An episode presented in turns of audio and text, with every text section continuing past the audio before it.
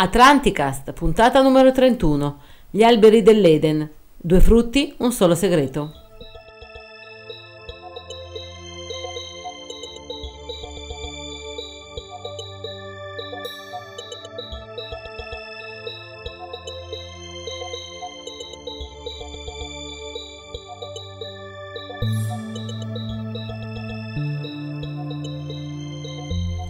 Un saluto atlantideo da Paolo Un saluto lemuriano da Eugenio, siamo arrivati alla puntata numero 31. e siamo di nuovo qui insieme a tutti voi per cercare di mettere insieme quei famosi cavolo di tasse- mosaico. sto cavolo di No, mosaico che invece di, come dire, invece di chiarire Aumenta, l'immagine aumenta di aumenta, numero. sempre di più. Aumenta le dimensioni del mosaico anche. Esatto. Non è più tridimensionale. Sì, non è, più, è multidimensionale. quadridimensionale, multidimensionale. Opera su un multiverso e su dimensioni parallele. Eh. No, allora sono anche in, in procinto di scendere a Bologna per la, la conferenza organizzata dall'associazione Aestene. Aestene. Che ci sarà appunto il 6 di, di questo mese, di giugno. Quindi ormai mancano pochi giorni che verterà sul tema Eh, che abbiamo appunto, già accennato. parli? Parleremo del, dei- degli alberi dell'Eden, l'albero della conoscenza e l'albero della vita, che cosa essi rappresentano e quindi che cosa rappresenta E il soprattutto frutto del della conoscenza. due. Esatto. Perché tu vai, io sono convinto che il 90% delle persone che hanno fatto catechismo, che sono andate in chiesa, come io ai tempi che andavo in oratorio così, non hanno in mente che nella Genesi, non nella Genesi biglinesca che guardiamo noi, No, nella- più, nella Genesi vera e propria della Bibbia, eh, diciamo, tradotta in maniera in maniera, diciamo, tradotta dalla Chiesa Sì, sì, la versione, la versione che, ufficiale. la versione che viene presentata e che viene anche insegnata a catechismo. Io vengono, ne cit- fosse uno. no, Non, vengono eh, citati due alberi. Poi chiaramente il focus della catechesi si concentra su quello della conoscenza, Ok. perché fu quello proibito dalla figura che comunemente identifichiamo come Dio, che poi scopriremo nel corso della conferenza che forse, forse quel- non, Dio è c'è, quel Dio, non è quel Dio trascendente metafisico come ce l'hanno voluto poi raccontare. Sai che E- c'era una domanda che mi ha fatto un nostro podcast ascoltatore a cui non ho dato seguito. Quando abbiamo fatto la puntata scorsa Eh, delle domande e risposta, no. non quella, ancora quella precedente. Non mi ricordo se l'aveva mandata, più o meno a cavallo di quei giorni lì. Mm. La domanda era, ma se noi siamo stati fatti gli Anunnaki, il ragionamento è questo, noi siamo stati fatti dagli Anunnaki, il Dio che per noi è Dio della Bibbia e anche dalla parte islamica e anche dalla parte ebraica, è il Dio YHWH, dopo e prima Enki, è comunque un Anunnaki, Efilim, eccetera, eccetera. Loro che Dio, che Dio avevano? Allora, Cioè, il Dio trascendente esiste veramente e loro lo adoravano? Oppure io ho fatto questa domanda a Biglino che mi aveva detto sulla Bibbia non c'è scritto niente, per cui non ti posso dire Biglino nulla." si limita chiaramente a quello che c'è scritto nella Bibbia e la sua serietà, la sua professionalità nel- nella sua metodologia e nel suo modo di approcciarsi alla ricerca, chiaramente eh, non gli consente di andare fuori dal, dal suo ambito di ricerca, anche giustamente a mio avviso per non minare quella credibilità eh, ottenuta attraverso la, la professionalità appunto con la quale porta avanti il suo lavoro.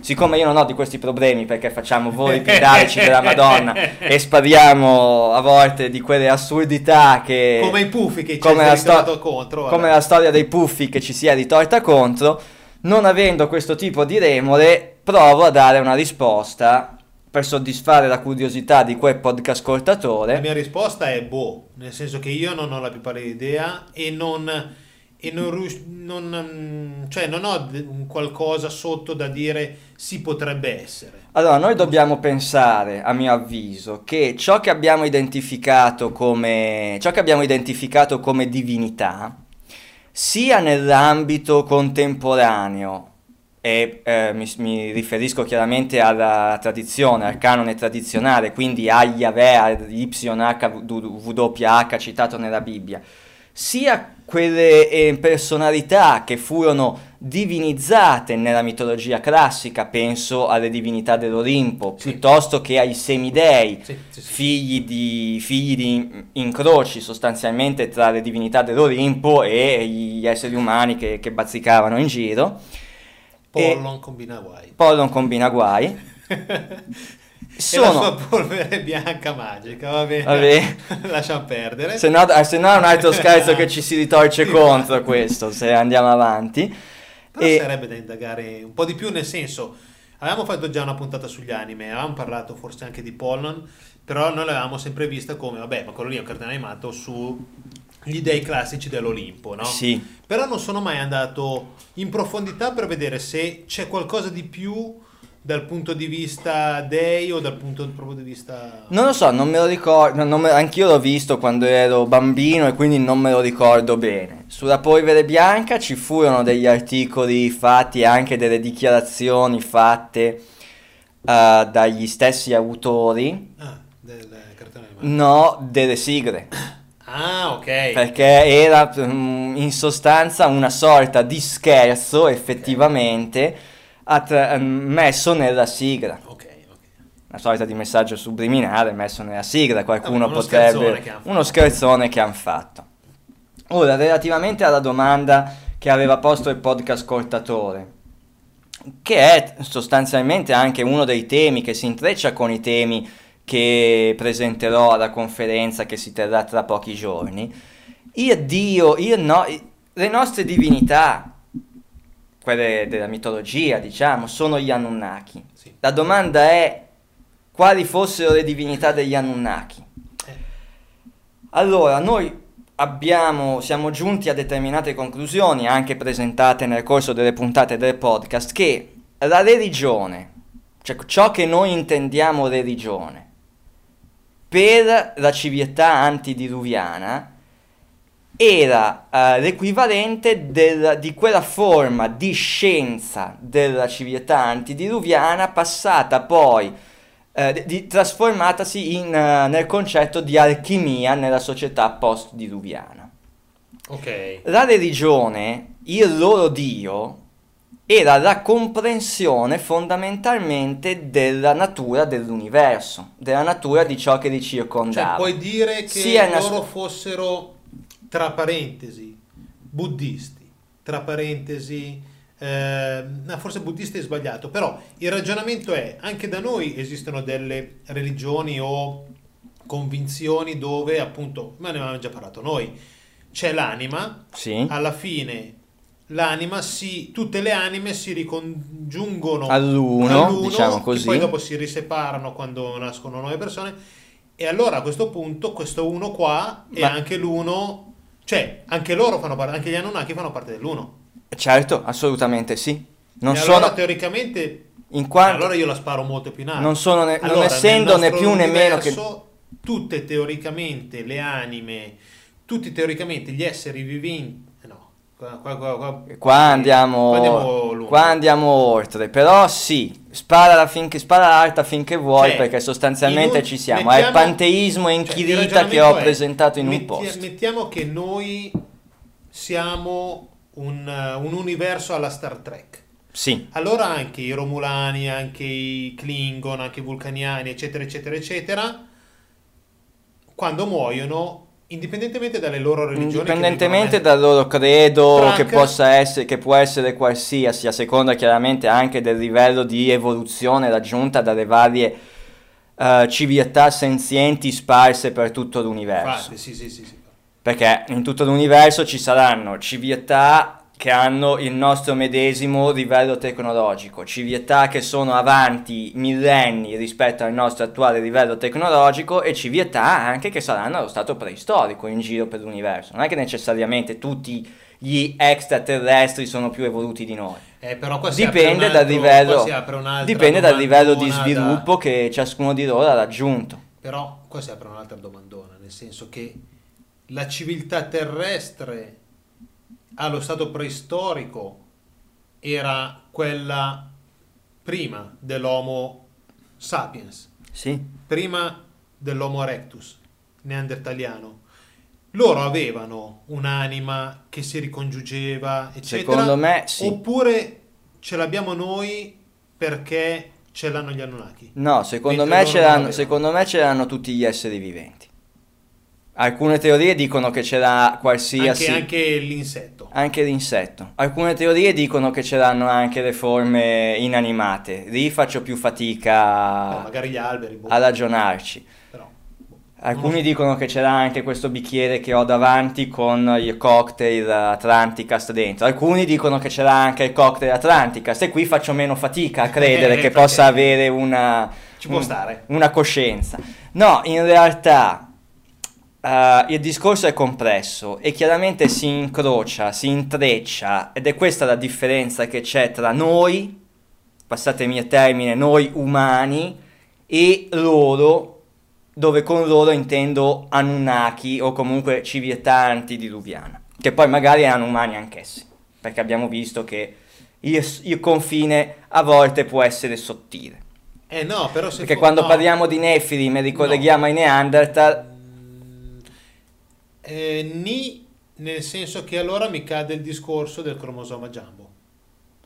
no, allora, attenzione, l'Anunnaco che arriva da Che Marte, se l'Anunnaco è- l'Anunnaco Ah, che arriva da Marte, secondo la nostra Ok. teoria, Cioè non è un umano che è andato, su- che è andato in giro no, no, no, no, su no, Marte, ok. ha una forma umana, c'ha una testa, due Ah, braccia, sì, due sì, gambe, sì, cose del genere, umano, però ha un. DNA che non si può incrociare con quello dell'Erectus o del Raiderbergensis e quindi Viene modificato. Viene modificato il DNA del Raiderbergensis per ridurre il numero di cromosomi, otteniamo il cromosoma jumbo, l'ibridazione è possibile, nasce il sapiens.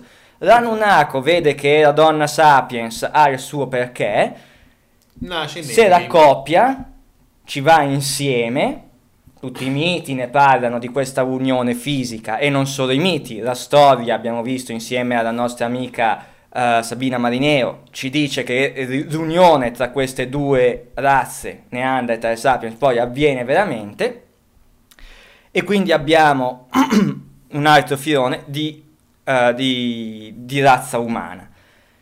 Tu dicevi prima, ce l'abbiamo noi l'anima perché ce l'avevano gli Anunnaki e ce l'hanno passata? No, gli Anunnaki hanno passato soltanto una capacità genetica, una delle, mm, un'eredità genetica. L'anima, in quanto anima, diciamo, parcella, eh, parcella della mm, partizione Del- della del coscienza universale non può essere limitata solo agli Anunnaki, anche perché se no la domanda successiva sarebbe e perché gli Anunnaki hanno l'anima e, noi l'Erectus, no? E l'Erectus no. E l'anima allora, questo Anunnaki no, potrebbe- potresti e allora sarebbe ricorsiva all'infinito. Nel gioco delle scatole cinesi, Sì, no, uno ti potrebbe dire perché... se noi siamo stati creati dagli Anunnaki, chi ha creato gli Anunnaki? Eh, bella la domanda anche quella. No, beh, magari loro si sono evoluti. E per me loro si sono evoluti tranquillamente, ma d'altronde se non fossero intervenuti gli Anunnaki, accelerando il processo di sviluppo genetico, di sviluppo evolutivo, che la natura comunque impone, noi probabilmente saremmo ancora delle scimmie come sugli alberi a mangiare banane e non saremmo arrivati a questo livello di civiltà nel breve intervallo di tempo anni, sì. nel breve intervallo di tempo in cui l'abbiamo fatto, ma magari nel milione di anni Sì. attraverso la natura ci saremmo arrivati. E questa differenza, questa, questa peculiarità, questa differenza, che è tipica sostanzialmente della nostra storia, perché le storie delle altre civiltà in giro per l'universo sappiamo. non le conosciamo, Per ora. per ora. Stiamo Se aspettando- guardiamo nella biblioteca di Alessandria, magari Magari la storia del pianeta Gmork, della galassia di Griz. Griz, la troviamo. eh, Terra, figlio di Gmork, no, Sì, che- non ricordo. qualcosa del genere. La peculiarità qual è stata? È che è stato proprio questo intervento artificiale sostanzialmente a fare un casino allucinante su questa terra. Il peccato originale non è un stato il peccato dell'uomo. Il peccato originale è stato il peccato degli dei. L'errore fondamentale Mm. è stato l'errore degli dei. E qui si apre un capitolo. Esplica che- meglio questa frase. Allora. Perché io potrei aver capito, però. Quando eravamo in Eden, avevamo Dio, c'erano quattro persone, c'erano quattro figure in Eden. Tre. Dio, il serpente e l'uomo. Ok. Diciamo fra Adamo ed Eva, va Sì, bene, l'uomo. l'uomo. Dio dice all'uomo, non mangiare di quell'albero lì, del frutto di quell'albero lì, dove per quell'albero lì si intende l'albero della conoscenza. Non mangiare del frutto dell'albero della conoscenza, perché sennò ne morirai. Il serpente invece dice: Il serpente "Mangialo". gli dice mangialo, perché non, ve- perché non è vero che morirai. Eh, Semplicemente è la conoscenza, otterrai la conoscenza. Perfetto. Ah, che figa, la conoscenza, che figata. Andiamo e mangiamo del, E l'hanno mangiato. e l'hanno mangiato e quindi hanno ottenuto la conoscenza. Perfetto. Non sono morti, il che dimostra che Hanno capito di essere nudi. sì, Cioè, nel- diciamo ne- come- nella, nell'idea nell'idea quella, biblica, ovvero hanno ovvero hanno avuto la conoscenza, hanno avuto coscienza di sé, Oh, quello che un animale, Mm. l'animale ha, ma non gliene frega niente di essere nudo sostanzialmente, sta bene così come sta, l'uomo attraverso quell'atto ha ottenuto qualcosa in più. Eh, ha io la vedo capito- come coscienza di sé. Sì. Va bene. A- a- a- partiamo da questo presupposto. Ha ottenuto coscienza Qualcosa, di sé. vabbè. Si è guardato allo specchio e ha detto: Sono un uomo. Benissimo. Prima cosa da notare: non è morto. Quindi Dio gli ha mentito. Perfetto. Quindi in quello lì non è Dio.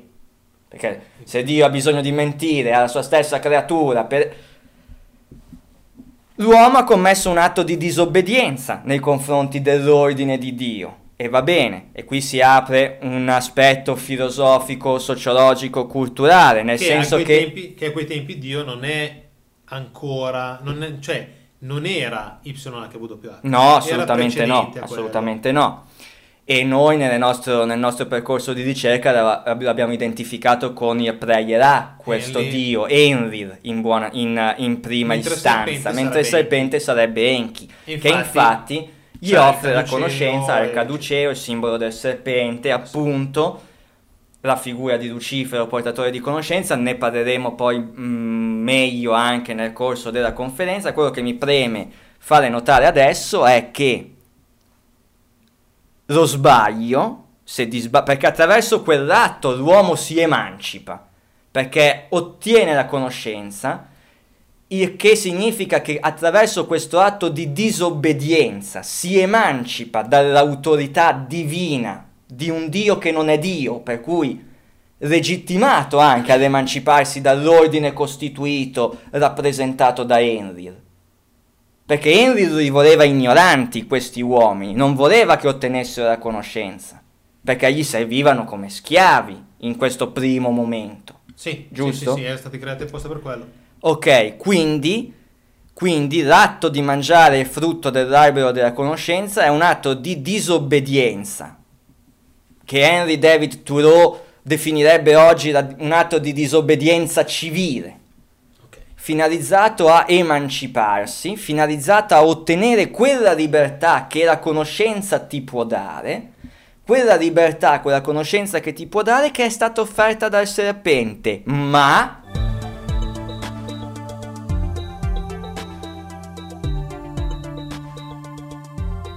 il serpente commise un errore. Commise quello che io personalmente identifico come peccato originale. Consegnò la conoscenza a uomini che non erano maturi a sufficienza perché come bambini al primo giorno di scuola consegnò la conoscenza a uomini che non erano pronti, non erano maturi perché erano stati creati artificialmente e quindi non avevano seguito un percorso di evoluzione di milioni di anni che gli Quindi avrebbe di maturazione. e sì. quindi di maturazione, di armonia con la natura e tutto quanto. Infatti, consegnare la conoscenza a quegli uomini generò tutta una serie di conseguenze nefaste, non per l'uomo, per il pianeta Ok. e anche per l'uomo, perché cominciò ad ammazzarsi, a fare guerre e tutto quanto, conseguenze che ci portiamo dietro ancora adesso. Conseguenze che hanno determinato poi anche la definizione la definizione dei tre prayer della scacchiera degli illuminati. Il prayer A che continuano a dire che l'uomo non deve ottenere determinate conoscenze non perché non è ancora maturo e io lo identifico con certe con un certo contesto delle religioni, perché le religioni, la religione cattolica, per esempio, nasconde determinate informazioni, nasconde per esempio i Vangeli ehm, apocrifi. apocrifi. i Vangeli gnostici, li ha cancellati perché non doveva, non era ancora tempo, non è tempo perché l'uomo sappia determinate cose. Non puoi dare all'uomo un Vimana. Non puoi dare fa, fa ok. Infatti, e quindi abbiamo il pregherà, che quindi mh, mm, maledice, tra virgolette, la conoscenza, la demonizza sì. la conoscenza e quindi demonizza la figura del, di Lucifero portatore di conoscenza. Sì. Lo definisce come Satana come l'avversario. Ha ragione, sotto un certo punto di vista, perché abbiamo visto che fornire la conoscenza, il fornire la conoscenza a quegli uomini da parte di Enki, portò a tutte quelle conseguenze che, porta- che determinò tutte quelle conseguenze che portarono alla decisione di scatenare il diluvio. Eh. O sì, o comunque di non salvare la popolazione dal diluvio. Sì. Anche se poi chiaramente Enki, mossa compassione, intervenne e dicesse proviamo a ricominciare da capo. Questa volta cerco, di, cerco, cerco di aiutarvi, cerco di aiutarvi un po' di più nel non sbagliare nell'evolvervi spiritualmente. Perché gli dei co- si sono accorti della baccata che hanno fatto. Il problema è che ognuno cerca di metterci una toppa a modo suo. Quindi abbiamo il prayer A che maledice la conoscenza, il prayer B che invece cerca di educare e intraprende questo percorso didattico nei confronti dell'umanità tutta. Ovviamente sì, gli dà la conoscenza e gli, vuole, gli insegna determinate cose perché è fiducioso che l'uomo con l'insegnamento e con la coscienza e la conoscenza possa progredire. Attraverso determinate strategie, che poi sono anche mutate nel corso del tempo. Durante il Medioevo avevamo l'ermetismo e l'esoterismo a, come strategia didattica. Oggi abbiamo altre strategie abbiamo il podcast Atlanticast. Eh, eh, infatti, questa qua è una, una delle strategie migliori che ci sono. Per cui abbiamo il Prayer A, dove io vedo religione, diciamo un, una, una, porzione di religione, una porzione della massoneria, l'accademia tradizionale, l'accademia, l'ortodossia sì. tradizionale. Certi gruppi scettici. Certi gruppi scettici fanno parte del Prayer A, secondo il mio modesto punto di vista ovviamente. Prayer B, che quindi invece adora la conoscenza, quasi, quasi, la divinizza, okay. e il prayer C che fa altrettanto, ma con scopi completamente diversi rispetto a quelli del prayer B. E questo spiega no, anche... No, no, rispetto al prayer B. Ah. Allora, il prayer B cioè, adora la conoscenza. Dà la conoscenza. Il prayer C non dà la conoscenza. Ah, il prayer B dà la conoscenza e quindi la vede come una cosa positiva. Eh, ok adora la conoscenza, sì, passami sì, a termine, divinizza la conoscenza. Per spiegare che cos'è il culto luciferino. Sì. Dove per Lucifero intendiamo conoscenza. Quindi, portatore di luce. Portatore di luce. Quindi il culto luciferino non è nient'altro che un culto, chiamiamolo, passi- passatemi il termine, nei confronti della conoscenza. Ok. Chiunque ricerchi la conoscenza non sa, ma implicitamente sta... Mm, praticando un culto luciferino, che non vuol dire scannare un gatto, accendere le candele nere, eh, vestirsi con uh, la cappa sacche. nera e le corna e andare in giro a, a, a, a scannare, ad ammazzare le vergini. Vuol dire semplicemente cercare la conoscenza. Ora, io posso cercare la conoscenza a scopi didattici e quindi sono il player B, oppure posso cercare la conoscenza per dominare il mondo e allora sono il player C ma entrambi uh, adorano la medesima cosa. Entrambi sono, tra virgolette, adoratori di Lucifero.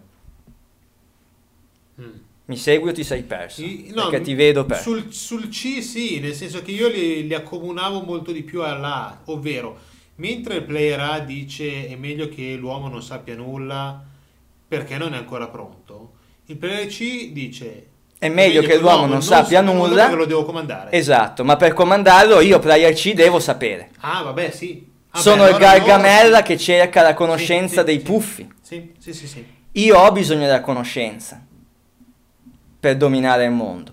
E quindi anch'io, player C, perseguo la ricerca della conoscenza il- uguale il culto luciferino. Ed è per questo che molti si confondono quando guardano un'opera d'arte, quando guardano alla massoneria anche, quando guarda Leonardo da Vinci probabilmente faceva parte di certi ambienti Sì, esoterici. Il ricorso a determinati simboli non identifica l'appartenenza a un player o meno, identifica la ricerca della conoscenza. Poi è il contenuto. Che lo, appar- sì, che Quindi- lo, sì. Non dovete guardare al contenitore, dovete guardare al contenuto. Se io... Perché il contenitore può essere lo stesso. Esatto, perché il simbolo che rappresenta quella determinata cosa è lo stesso. È la stella a otto punte di Ishtar, è il L'occhio. serpente, è l'occhio di Horus, è la stessa piramide. Sì. Sono quei simboli che la massoneria ha fatto propria, ma che si intrecciano tra tutti e tre i player. Tutti e tre li useranno. Se vedete uno che ha la maglietta con la piramide, magari l'ha comprata solo al mercatino e non sa neanche che cosa vuole rappresentare, ma facendo finta che sappia cosa vuole rappresentare, voi non potrete identificare dalla maglietta, Se- quindi dal, contenu- dal contenitore, se fa parte di un player o dell'altro. Se è a vostro vantaggio, passatemi il termine, o se è a vostro svantaggio. Sì. Lo dovete capire da quello che dice. Se no giudicate un libro dalla copertina e Sì, non sì, da quello sì, che c'è scritto contenuto. dentro. Quindi i simboli e questa mezz'ora di discussione a che cosa sono serviti? Servono a, a presentare una chiave di lettura, delle chiavi che bisogna applicare, che io cerco di applicare quando faccio le mie ricerche, per non cadere nella banalità, nella trappola mediatica del vedere l'utilizzo di un simbolo e quindi eh, necessariamente associato al marigno, al mare. Ok. Vi faccio un, un ulteriore esempio, così apriamo anche per un attimo l'angolo cinematografico. Sì. Forse è un film di cui avevamo già parlato, per la verità, Lucy con Scarlett Johansson. Nell'ultima puntata ho detto qualcosina, sì. Lucy, il film Lucy, è esattamente eh, l'indagine della psicologia, passatemi questo, questo concetto, della psicologia e della filosofia di quello che è realmente il culto luciferino, che nulla ha a che vedere con il satanismo, come invece molti No, anche ritengono. Satana, il diavolo e Lucifero sono due sono cose- due cose completamente diverse, hanno anche Anche una genesi, Bibbia. anche nella Bibbia, hanno anche una genesi e una motivazione e anche una terminologia, una filologia completamente diverse. Sì, sì, sì. E in Lucy, nel- nella storia che viene presentata nel film, vediamo, oltre all'evoluzione che la protagonista segue nel corso del film, che è l'evoluzione a cui ogni, ogni singolo uomo, ogni singolo individuo, ma non solo ogni singolo individuo, ogni singola civiltà è chiamata a compiere, quindi quell'evoluzione spirituale e di comprensione dei segreti dell'universo, facciamo finta, e della propria natura anche, che è quello che è mancato a causa del peccato originale, dell'errore, dello sbaglio fatto dal serpente a monte di accelerare in modo forzato questo percorso. Nel film vediamo anche le varie figure dei player come presentano loro- le loro posizioni. Mm. Abbiamo per esempio una dichiarazione del professore, dello scienziato rappresentato da Morgan Freeman, che è il manifesto, tra virgolette, del Player A. Ah, ok. Abbiamo la figura di Lucy, che chiaramente attraversa le due fasi in cui prima appartiene diciamo alle forze del player C e dopo giunge alla consapevolezza piena e quindi tra- passa al lato buono, buono della forza come si, vede, come si vede in, uh, in, Star Wars, in Guerre Stellari sì. e uh, di conseguenza ottiene il segreto rappresentato invece dal frutto dell'albero della vita, il secondo oh. albero dell'Eden, il secondo albero dell'Eden che viene dimenticato nella Bibbia, che non è l'albero proibito, ma è l'albero negato. L'albero negato da Dio nel momento in cui l'uomo, ottenuta la conoscenza e quindi diventato un pericolo per n motivi, non dovrà mai conoscere il segreto della vita eterna, perché se no che cosa succede? Se no si diventa un Anunnaki. Se no diventa come me, come me è Dio. E questo è qualcosa che non deve, non dovrà mai succedere. E infatti in tutta la Bibbia abbiamo questa battaglia tra chi cerca di trasformare l'uomo in Dio, lo stesso Gesù Cristo cerca sì. di trasformare l'uomo in Dio, e in Dio che non vuole che l'uomo diventi come Dio, la torre di Babele. Sì, la torre di Babele è l'altro così. momento biblico in cui gli uomini cercano di avvicinarsi alla divinità attraverso la costruzione della simbolica torre di Babele che rieleva al cielo e Dio interviene confondendone il linguaggio, distruggendo la torre e tutto quanto. Questo è l'altro momento in cui il tentativo dell'uomo di avvicinarsi alla divinità viene neutralizzato da chi, da chi, temeva che questo atto, che questo fatto potesse succedere. Eh, quella lì della Torre di Babele è un qualcosa che non ho ancora investigato bene da questo punto di vista, nel senso temporalmente quando è rispetto ai fatti della Genesi e quindi ad Adamo ed Eva o rispetto a tutto il resto che, che verrà dopo eh, tutti i vari profeti. Devo, devo, verificare, ma mi sembra di ricordare perché l'ho, l'ho approfondita anche in determinati, in determinati thread che sia comunque in epoca antidiluviana. Ok.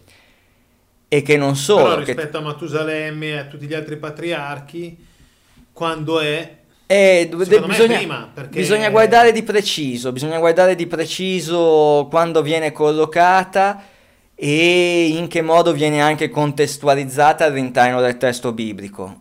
E questa è una domanda che avrei dovuto fare, che purtroppo non ho fatto, uh, quando ho partecipato, quando abbiamo partecipato alla conferenza che si è tenuta, la conferenza di Biglino che si è tenuta a Gavirate il, uh, a metà sì. mese appena, sì, appena sì. trascorso, appena passato. Anzi, volevo cogliere l'occasione per rilanciare una vecchia attività del mio progetto Atlanticus che trovate al sito www.progettoatlanticus.net se no poi quando finisce la trasmissione mi rimproverate sempre tu che e la regia occulta che non, che non, l'ho, che non l'ho citato a questo punto dopo tu citerai il sito del podcast e il sito, eh, Beh, il sito del podcast atlanticas.com e il sito della Sentinel l'hai appena. Perfetto li avete segnati li avete appuntati. Sappiate che vi tedieremo con questi link fino In alla eterno. 350 millesima puntata. E... anche le nostre reincarnazioni. Esatto bravo. Lì volevo appunto arrivare. No volevo dire coscienti e beh, oh, beh questo, questo, è l'auspicio nostro se riusciremo appunto a nutrirci del frutto dell'albero della vita. A questo punto avete capito forse che cosa rappresenta il frutto dell'albero della vita. No, volevo rilanciare questa, quella vecchia attività che avevo provato a fare nel, nel sito del progetto Atlanticus, nel portale Le stanze di Atlanticus, ovvero quel calendario delle conferenze che si sarebbero tenute nel, nel, nel futuro prossimo. Sì, sì, per cui oggi siamo a primo di giugno. Avere una sorta di calendario attraverso le segnalazioni del pubblico, di chi ci segue, dei podcast ascoltatori e anche dei diretti interessati, ricevere questo tipo di informazioni per poter alimentare questa sorta di calendario dove eh, il pubblico che ci segue possa verificare, visionare quali conferenze interessanti ci siano, ci siano nella loro zona, Sì, non sì. necessariamente limitata alla zona dove, Sì, dove non attorno operiamo a noi. Milano, Ecco, non attorno a Milano. E però per fare questo chiaramente abbiamo bisogno anche delle segnalazioni che arrivano dal pubblico, perché non è che passiamo, a- a- magari avessi tempo di passare tutta la giornata a Andare a seguire queste cercare, cose, andare a guardare, cercare. sì. Purtroppo così non è. Sì, beh, ogni tanto noi segnaliamo qualcosa, però... chissà, qua- più- chissà quante conferenze in giro ci sono, Eh, serie, perché poi ci sono anche Eh, tante, che- perché poi ci sono anche tante, che poi ci sono anche tante conferenze tipo che... quella che hai visto alle Iene, lascia perdere. No, va bene, eh, sì, ne tipo, parlavamo prima, ok. tipo quella abbiamo, abbiamo No, capito. In generale. In generale, però, cioè, O anche conferenze in Messico, per esempio. eh, O appunto, personaggi del Messico. Che No, hanno, non mi ricordo se, cioè, non ho neanche guardato dove era, se era in Messico o se era in America. Penso in America. Boh. eh, qua adesso finito Vabbè. questo, apriamo una parentesi magari su questo, visto che nel- nella- non nella precedente puntata, ma in quella ancora prima si diceva perché non parlate mai di ufologia. Magari questa è l'occasione buona per parlare un attimo seriamente di ufologia, senza presentare... Vuoi parlare di ufologia? Eh, ti butto lì dopo una cosa che così Ok. tu mi dirai il tuo parere, perché è un tema che mi ha sempre affascinato, che però non ho mai capito se fosse basato su, su fonti certe o, o- o meno. Quindi stavo dicendo, abbiamo, eh, abbiamo l'idea, anche attraverso magari Ciscad che finalmente sta prendendo, sta prendendo Sì. piede, sta prendendo forma, eh, di realizzare una sorta di collaborazione anche attraverso queste segnalazioni, quindi per segnalare quelle che sono le conferenze che ci sono in giro nel, nel paese. Sì. La conferenza del Messico, eh, stendiamo Sì, un velo so pietoso, del Messico, no, quella di non so.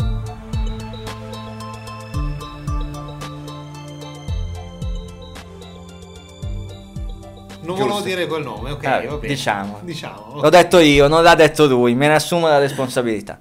Sì, no, beh, quella lì... Allora, ognuno è libero di pensarla come vuole. Io ho visto le foto, ma neanche senza andare poi a vedere i thread successivi di persone che le hanno analizzate meglio così.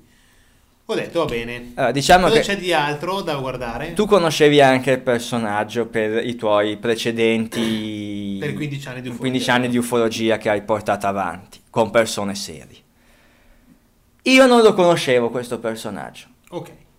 Per cui, al di là delle, come dire, delle idee che uno si è potuto fare nel corso del tempo, uno arriva con un atteggiamento neutro, con le aspettative mediatiche del caso, per poi vedere quel risultato lì. E io, onestamente. Se, se questo fa esperienza, bene. io Se onestamente... uno ha speso 20 euro per una diretta streaming per poi dire 20, Sì, ma alla 20 fine euro per una diretta nulla, stream.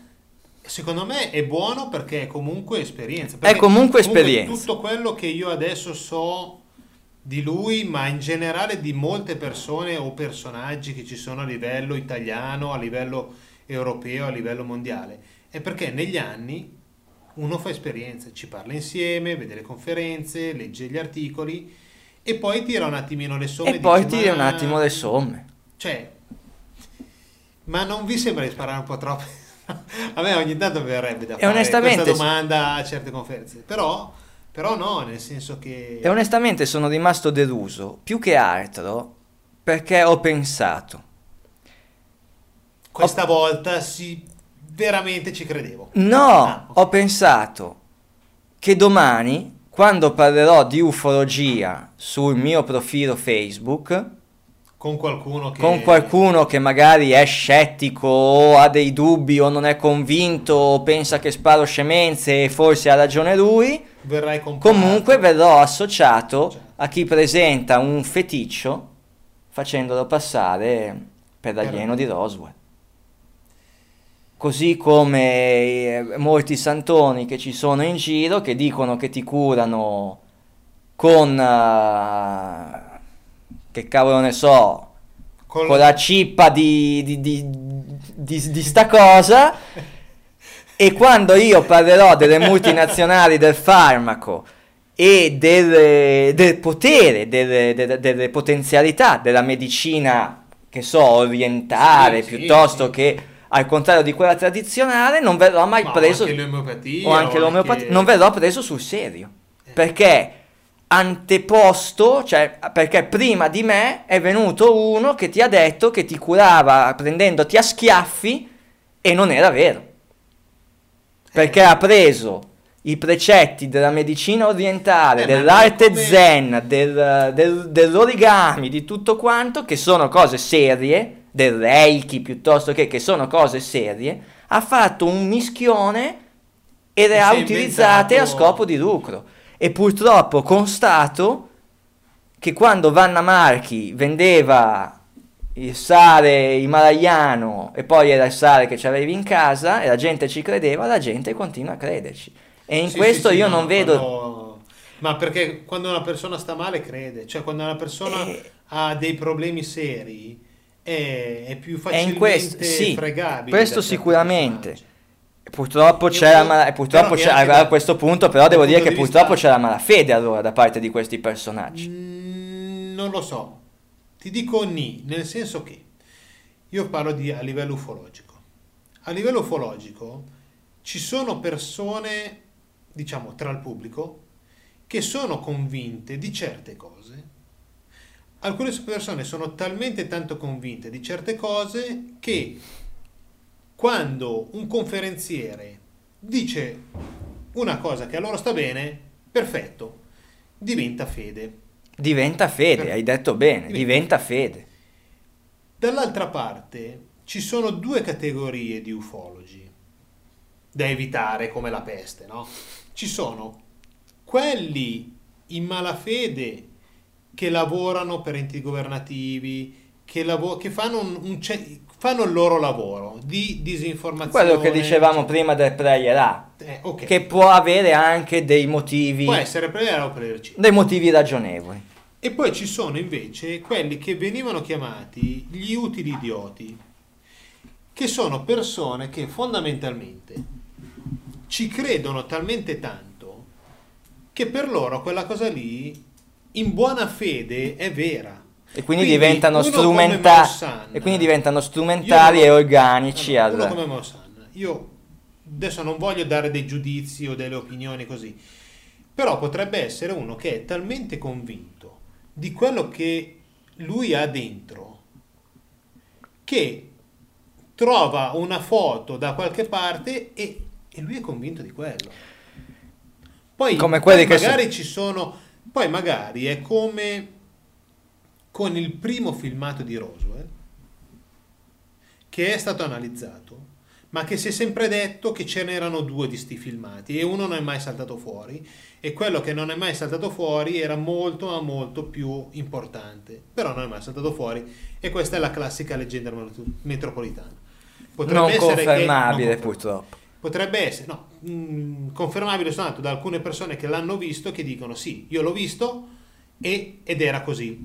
Ok, ci posso credere, punto. Però non, eh, non ho un... Però devi accettarlo come, Sì. come se fosse un atto di fede nei confronti Sì, di queste più, no, persone. più che altro di fede, di buona fede della persona e di conoscenza della persona. Per cui non ci metto la mano sul fuoco, però Però non dici neanche no, mi- non, non dici neanche mi sta raccontando. anche perché basta. questa persona, secondo me, non- io non l'ho mai vista in malafede. Allora adesso ti faccio un paio di domande su Mentre due. uno come, come lui, come Maussan, eh, bisogna vedere quando lui tirava fuori i filmati di certe persone italiane che sono parte di alcuni gruppi che sono visti da alcuni come delle nuove neoreligioni, qua non Mm. faccio nessun nome, però, No. però chi vuol capire la, la capisce, no? Eh, se lo fa appunto come un l'utile idiota e quindi in buona fede, oppure perché c'è dietro qualcuno che glielo fa fare.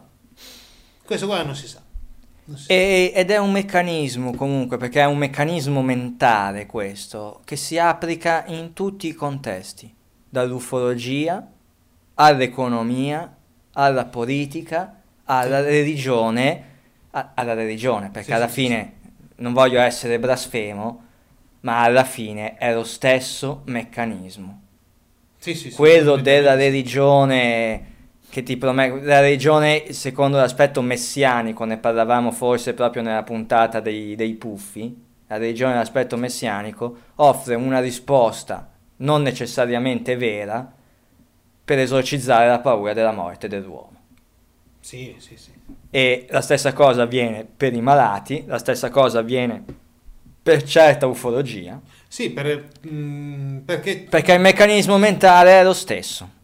Il meccanismo mentale è lo stesso ed è quello è un meccanismo mentale che subentra quando ti viene negato di prendi, di nutrirti del frutto dell'albero della conoscenza, perché se non sai sei Sì. costretto a fidarti di colui che invece sa o dice di sapere.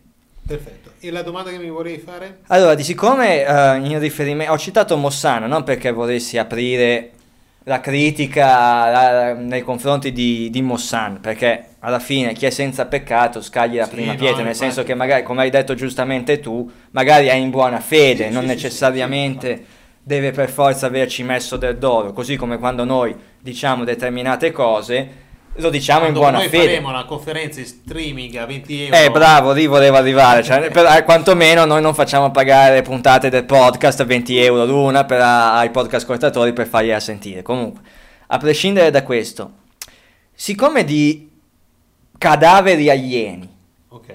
da Roswell a questo qui, ne sono stati. cioè, non è. Un sono- caso, non non è un caso così raro che nell'ambito dell'ufologia venga fuori. A me è venuto in mente. eh, Di creare un cadavere alieno. sì, ce l'ho, in- ce l'ho nel box, così, ce l'ho in cantina. E aprire una un thread. No, c'era quel caso, mi è mi è venuto in mente proprio in- um, nelle settimane scorse, quando è uscito il discorso di questo, di, di Mossan, mi è venuto in mente quel servizio che girava un po' di anni fa, decenni fa, anche se non sbaglio, di quegli agenti del KGB che erano entrati nella piramide egizia e avevano trovato la- il cadavere alieno. Progetto Iside si chiamava, progetto Isis. Questo qua è la prima volta che lo- ne sento parlare. Progetto. Sinceramente non ne avevo mai sentito Io non lo- parlare, nel senso in maniera. Mi sembra che si chiamasse progetto Iside o progetto Isis, che, che nulla ha a che fare no, con quello che sta succedendo adesso nel mondo, ma sono certo che si parlava di questi agenti del KGB che erano entrati nella piramide e avevano trovato questa mummia. Che però eh, non, era, non era una mummia di un faraone, cioè era palesemente la mummia di un extraterrestre. Così come abbiamo eh, le mummie di Atacama, quelle là piccoline, piccolissime, così come ci sono... eh, così Beh, come lo stesso Star Child. lo stesso Star Child o la- quella presunta Ebe del- trovata sulla Luna nella missione Ah, segre- ok, super sì. segreta congiunta Stati Uniti Unione Sovietica La Mona de- Lisa. la Monna Lisa per cui sono tutti fake sono tutti e, No, non è che sono tutti fake, però il problema è che e se anche come fossero fai a fake per- sapere no, come fai a, a sapere che non sono fake? Nel senso, per, per essere certi della Mona Lisa sulla Luna, devi e prendere la andare sulla su, Luna e siamo sempre perché lì cioè ti devi fidare di persone che comunque facciano parte dell'apparato militare. Noi prenderemo uno dei nostri collaboratori del CISCAD, lo metteremo su un razzo, lo spediremo sulla Luna o addirittura su Marte nella vallata di Cidonia. Lui arriverà là e con una trasmissione radio ci dirà, Con Skype. eh, con Skype, una delle nostre interviste ci dirà se è vero o se è falso. L'unica cosa è che non potremo mai, non abbiamo i mezzi per riportarlo indietro, per cui è una di quelle missioni che che mio- riceverà una medaglia, ma la riceverà la mio- famiglia. eh, giustamente. Un mio ex eh, professore di, di università no? diceva: Ma perché io devo spendere 100 per fare un satellite che va su e funziona in maniera perfetta quando posso spenderne uno e ne butto su 10? E anche se non vanno in maniera In perfetta, maniera però perfetta. se, se per il mio scopo vanno bene, io spendo uno, inizio a buttare su uno. Funziona? No, bene, butto su due o tre così. Qua è lo stesso ragionamento. Eh, Perché, più devi, o meno sì. perché devi essere la NASA e creare un qualcosa di veramente... Tu ne butti su uno, non ci metti dentro nessuno, ci metti soltanto un po' di strumentazione, se va bene va bene, se non va bene, vabbè, hai speso poco. Eh, È una bella domanda. Pensiamoci. Pensiamoci. Quanto costa un razzo? No. Eh, per andare sulla luna costa un po' troppo, ma più che altro per il carburante. Ci vuole il Vimana, ci vuole il Vimana, dobbiamo Ci produrre un un Ebu Vimana. che tirano fuori da... Ci vuole il Vimana o da un Ebu. Quindi no, ritornando al discorso... Ritornando al discorso di questo progetto Iside che hanno trovato sto accidente di mummia aliena nella piramide di, di Cheope, che poi di Cheope non era, ma vabbè, nella piramide, Dalla grande piramide. nella grande piramide. Falso, più Cosa probabilmente... chiederglielo a Pinkerle quando hanno fatto la conferenza. Eh, non mi è venuto in mente. Personalmente lo reputo non un falso al 100%, ma più probabile un falso, cioè una storia inventata piuttosto che una storia vera. Anche se eh, abbiamo detto in una vecchissima puntata che anche nelle storie false può esserci un fondo di verità. Il caso che eh, cito sempre per fare questo esempio è l'intervista alla rettigliana La Certa. Ok. Non esisterà nessuna intervista a nessuna rettigliana, perché non penso che i rettigliani, i serpenti, vengano fuori dalla terra e si mettano a interloquire col primo che passa per strada. Però i contenuti di quell'intervista non li reputo tutti delle boiate pazzesche. Così come non reputo interamente una boiata pazzesca questa storia del progetto Iside, della ricerca Iside, all'interno di questa, pira- all'interno di questa grande piramide. Se non altro perché, conferendo con alcuni amici su Facebook, eh, qualcuno mi ha, ehm, ha citato e adesso sto cercando delle ulteriori fonti a supporto, link, articoli o qualcosa del genere, di una testimonianza in cui durante dei lavori all'interno della grande piramide, dei lavori archeolo- de- archeologici, di scavi, sì. quelli autorizzati dall'amico Zaki Zaki. Awas, ci fu una specie di crollo, si aprì un- una voragine, un buco, un qualcosa, Salta fuori. non salta fuori niente, viene chiamato. Za- viene chiamato Zaki Awas, il quale entra in Con questa... una, con una cosa di cemento. Eh, sì, sostanzialmente sì, cioè entra nel buco e quando esce dal buco dice non c'è niente, ricoprite.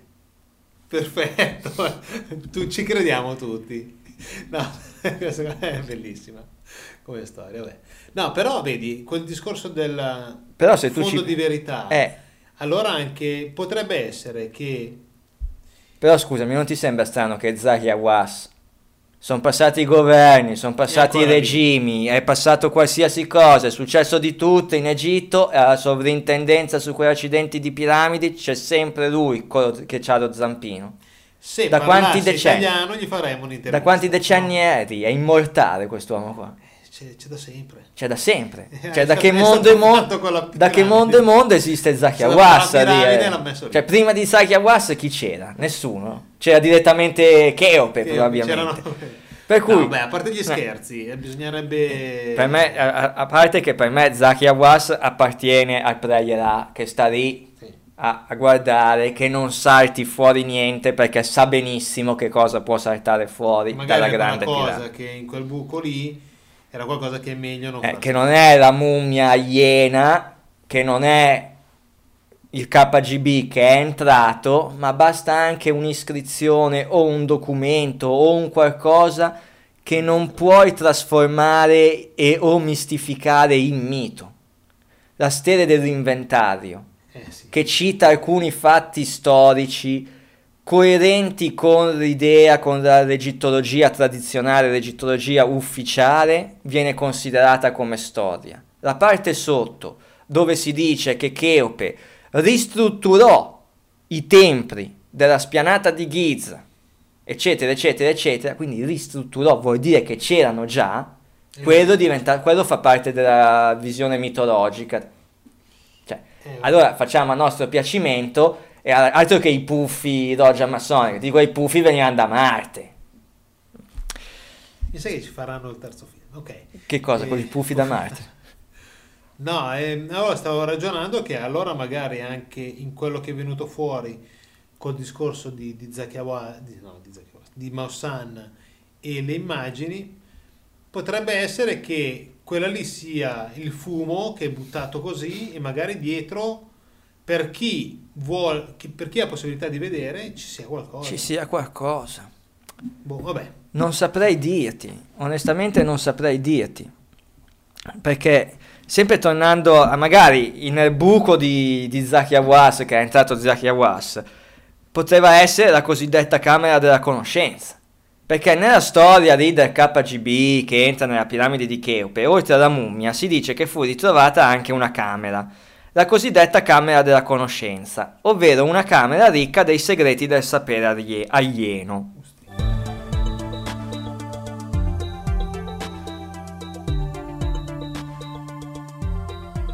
La leggenda narra che una volta aperta la camera l'umanità sarebbe terminata. Che è come la storia, mangia del frutto dell'albero della conoscenza, ne morirai. Poi lo mangia e non muore nessuno. Ah, ok. Eh, cioè, sostanzialmente è così. Ti dicono che aperta la camera l'umanità sarebbe terminata. Stessa cosa. Stessa cosa, no? Non aprire la camera, perché sennò l'umanità sarà sterminata. E Apri la stanza e vedi che non succede niente. Dopo alcuni mesi dalla scoperta, il sito archeologico è stato sigillato e tutte le tracce degli scavi sono state cancellate. Alcuni ricercatori che avevano partecipato al progetto iniziarono ad adorare la figura di, ex- di questo extraterrestre come il dio Osiride, facendone un vero e proprio culto, detto culto dei seguaci, che rimase segreto fino al 23 aprile 1985, quando un pullman di turisti russi scomparve misteriosamente in Egitto. Sì, la leggenda, sempre la storia, eh, dice che questi turisti viaggiavano di notte e che si fermarono in una località remota dove una luce illuminò il cielo a giorno. E in questo momento scomparvero come se fossero stati rapiti dagli alieni richiamati sulla Terra nel momento dell'apertura della tomba del visitatore. Sembra una bella storia di fantasia, più che... Però, eh, come facciamo a dire noi quanto di vero può esserci in questa storia? Non possiamo dire nulla. Non possiamo dire nulla, in Ma realtà. prendiamo una storia, magari mettiamo... Cominciamo a, mettere il tasse- cominciamo a mettere il tassello sul tavolo e poi probabilmente sarà uno di quei tasselli che in realtà è un di più, messo lì a confonderci le acque. Fermo restando Ce che... ne sono tanti di tasselli. ce ne sono troppi di questo tipo di tasselli, fermo restando che io sono convinto che sotto la spianata di Giza, o sotto la piramide, o più probabilmente sotto la Sfinge, questa benedetta camera della conoscenza, o camera dei segreti, o, una camera, o una camera segreta che contenga qualcosa, comunque c'è. Che comunque ci sia, o ci sia stata, perché se l'avessero saputo probabilmente sarebbero andati lì dentro. Allora, se Yahweh è esistito veramente. YHWH. Se Osiride è esistito, cioè se gli antichi dei, quelli che sono stati divinizzati, Sì, sono, esistiti, veramente, materialmente, ok. le loro tombe da qualche parte ci devono essere. La grande piramide di Cheope poteva non essere la tomba di Cheope, ma il monumento funerario di uno degli antichi dei? O meglio, potrebbero aver utilizzato quel compresso costruito per altri motivi, per contenere lo Z, ad esempio. E una volta morto Osiride seppellito di sotto? Cioè San Pietro non l'hanno costruita per metterci i papi sotto, i papi morti, giusto? Sì, ho capito, però... Però quando un papa muore lo mettono sotto San Pietro, Sì, giusto? ok. Mm, perché per questa religione è giusto fare così. Però in- nell'altro caso, perché Yahweh... Cioè, se loro hanno già la conoscenza della religione come noi la stiamo cercando... Tu dici, secondo se sanno che dopo Non ritornano, vanno non vanno a imbalsamare imbalsamarsi, non vanno a imbalsamare il loro corpo, perché non gliene frega niente del corpo, lo bruciano e lo buttano via. Sì, giusta osservazione, giusta obiezione. Però se dall'altra parte gli egizi hanno così tanto il culto dei morti e l'imbalsamazione, da qualche parte sarà venuto fuori questo. O è solo un ricordare cosa facevano gli antichi? Perché si mettevano magari nella si cella mettevano- criogenica e che quindi, loro, e che quindi gli egizi No, hanno, Stargate, hanno confuso con il sarcofago perché lo vedevano addormentato in ibernazione, tra virgolette, in ibernazione, quindi pensavano fosse morto E allora le mummie... e allora le mummie le facevano così. La Non lo so, però allora tutto questo oppure sotto la Sfinge ci sono, che so, elementi, raffigurazioni, però le avrebbero distrutte, cioè capisci cosa voglio dire? Le avrebbero distrutte, le avrebbero cancellate. Cioè metti, fai, ca- fai caso che Zaki Awas entra nella camera segreta che sta sotto la Sfinge. Vede che c'è il ritratto di Yahweh con scritto sono Yahweh e sotto non c'è ombra di dubbio che io sia Yahweh. Quindi è Yahweh. Yahweh è raffigurato come un essere umano in carne ed ossa con lo shamir in mano che costruisce Tiwanaku cioè, senza ombra di dubbio. Giusto? Gli affreschi, come nel Medioevo, no? c'è presente una serie di affreschi che rappresenta la storia dell'umanità Antidiluviano. te la tieni lì, con il rischio che un giorno venga scoperta, o distruggi tutto. Cioè, cosa faresti? Adesso, cosa faresti, onestamente parlando? Distruggere tutto subito. Ma non, O forse non no- adesso, ieri. O forse non puoi perché fondamentalmente quella conoscenza serve anche a te e non puoi distruggere, è il discorso che si faceva prima. E quindi hai solo l'obbligo di doverla secretare, perché non posso distruggerla, perché serve anche a me. Il libro proibito, brucio tutte le copie che ci sono in giro, ma una la tengo, e la tengo per me, come si vede nel il nome della rosa. Sì, sì. Dovrei rivederlo perché è talmente tanto... I libri, i libri pericolosi non è che venivano distrutti, Sparivano. sparivano dalla circolazione, però loro continuavano a, a trascriverli, gli amanuensi e tutti quanti, continuavano a trascriverli. Ovvio, non dovevano arrivare alla popolazione comune, ma quella conoscenza da loro rappresentata, rappresentata da quei testi doveva essere preservata. Eh sì. E di questi testi noi abbiamo lì delle, delle copie direttamente dal convento dei monaci, dei monaci amanuensi. Allora, il primo è Atlantide tra realtà e fantasia. Igor A. Rezanov. E di che cosa parla? Di Atlantide. Perfetto. Parla di Atlantide in generale. No, stavo vedendo la cosa interessante anche che eh, in appendice in questo libro c'è l'Atlantide di, di- l'Atlantide eh, già, Di Platone. non riesco a dirlo. L'Atlantide di Platone, spazio e tempo di un'utopia letteraria di Gianfranco Mosconi.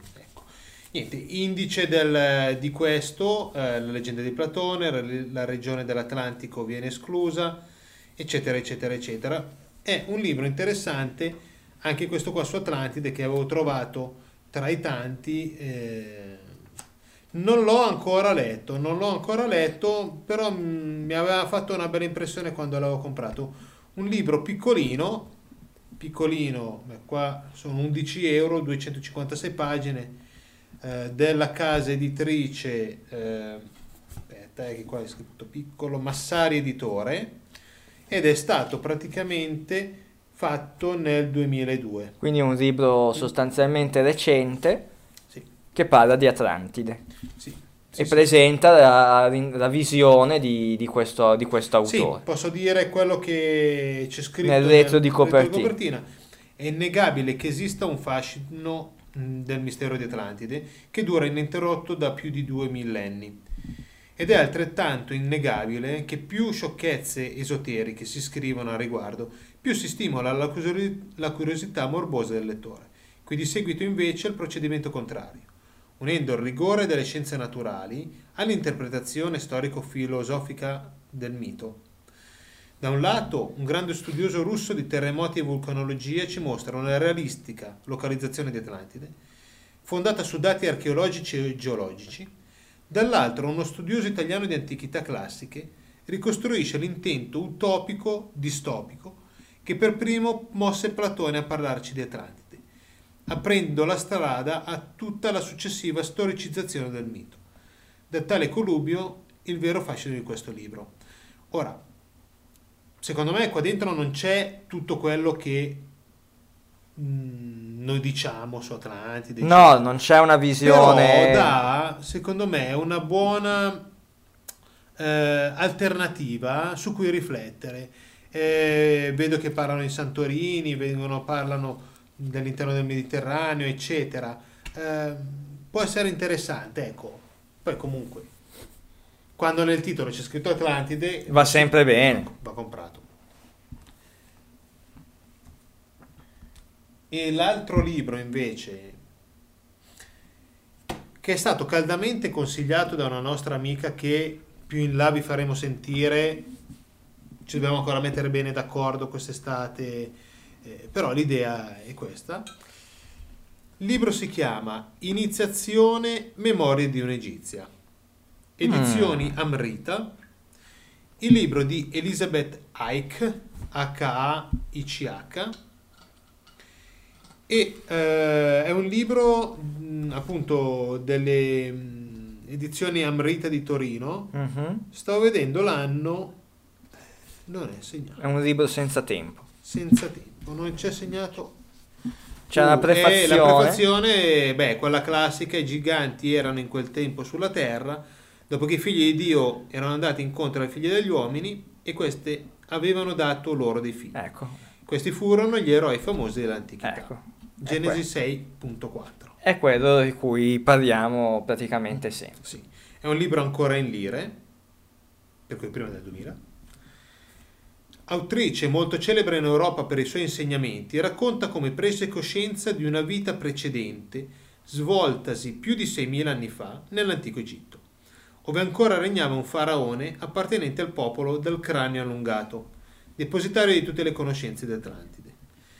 Queste conoscenze, questi insegnamenti, venivano trasmessi durante la grande iniziazione.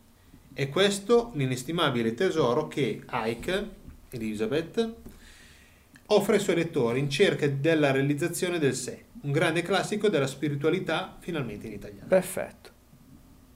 Questo io... Questo qua, eh, magari qualcuno potrà storcere un po' il naso perché si parla di vite precedenti. Sì, sicuramente, eccetera, però... eccetera. Però leggiamolo. Però perché- laddove io, laddove io leggo racconta come prese coscienza di una vita precedente, a prescindere dal, dal contenuto che non posso giudicare perché non l'ho letto, Ancora. non lo conosco ancora, ma il prendere coscienza di una vita precedente, ovvero il prendere coscienza dell'immortalità dell'anima, vuol di dire, per concludere il discorso con il quale abbiamo iniziato questa puntata, vuol dire nutrirsi del frutto dell'albero della vita. Che magari durante la conferenza di Bologna che si terrà tra, prossi- tra pochi giorni cercheremo di entrare più nello specifico di che cos'è questo frutto. E poi la conferenza ve la, ve la faremo sentire. Ah beh, questo Però quelli che abitano nella zona di Bologna, sono ma caldamente... anche da Firenze, eh, No, ma anche da, anche da Palermo, Padova, che- ma anche da New York. anche da New York, che prendono l'aereo. No, beh, quelle persone che sono più o meno in zona sono ben accette. L'evento è già stato pubblicato su Facebook, ho visto che molte persone sostanzialmente hanno, diciamo, aderito, ad- hanno indicato la loro partecipazione, ma comunque, ma comunque andare a Bologna per me è sempre un piacere per incontrare gli amici di Estene, Estene, dell'associazione Estene. Direi di concludere qua questa prima parte della puntata. Sì, Poi vi faremo sentire un'intervista con il nostro amico Valentino Rocchi. Che perfetto. dopo diremo chi è, chi non è, cosa ha fatto, cosa non ha fatto. È un nostro amico, si occupa di ufologia, di archeologia misteriosa, di mille cose. Sono più di dieci anni che lo conosciamo. Ecco, faremo sentire. E prima di passare ai consueti saluti, ricordiamo un attimino di preciso la conferenza di Bologna. Sì, ricordiamo un attimo i riferimenti che comunque Eh. trovate sul mio profilo Facebook e sull'evento che ho Verrà creato, che verrà ovviamente. pubblicizzato. La conferenza Gli alberi dell'Eden, due frutti, un solo segreto, si terrà a Bologna presso la sala del circolo Il Fossolo in Viale Fersina 50 a Bologna, Organizzata da organizzata dalla Estene. Estene, dall'associazione Es- Estene. Perfetto. Un saluto lemuriano da Eugenio. E un saluto a Trantideo da Paolo, vi aspetto a Bologna. Ciao.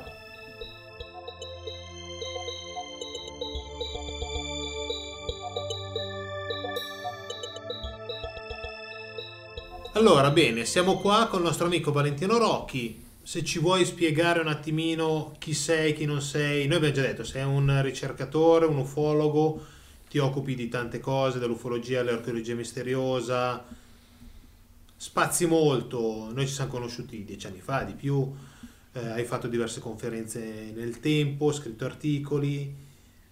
Ultimamente ti abbiamo visto poco per il discorso bimbi così, però diciamo la cultura e la- l'esperienza e tutto c'è. Per quello che abbiamo voluto averti qua, per fare due chiacchiere con noi e confrontare un attimino alcune nostre teorie, altre teorie che ci sono in giro con alcuni studi che te hai fatto, cose che hai letto, teorie varie, eccetera, così in generale. Ok, allora ringrazio te Eugenio, e la tua compagna Sabrina e il vostro collaboratore Paolo perché mi date questa opportunità di, diciamo, tra virgolette, entrare nel giro. Allora, premetto che io mi sono occupato e mi occupo di ufologia, archeologia misteriosa e diciamo, diciamo in generale di fenomeni paranormali e da circa vent'anni. Sono entrato nel giro da eh, il mio amico Alfredo Lissoni che faceva parte del CUN, adesso si è dedicato a, mm, diciamo, a- a- alla politica ad altre, diciamo, altre ad altre cose. cose per un discorso più di dieci anni fa. sì, sì, io sono, diciamo, le prime conferenze le ho fatte nei primi anni 2000, Eh, grazie a lui, ne ho fatte diverse, sia a tema ufologico che a tema archeologia misteriosa, e anche viaggi nel tempo, reincarnazione, Atlantide e comunque civiltà scomparse. E ho spaziato un po' su diverse tematiche, però la base mia è l'ufologia, ecco perché poi da lì, insomma, parte tutto.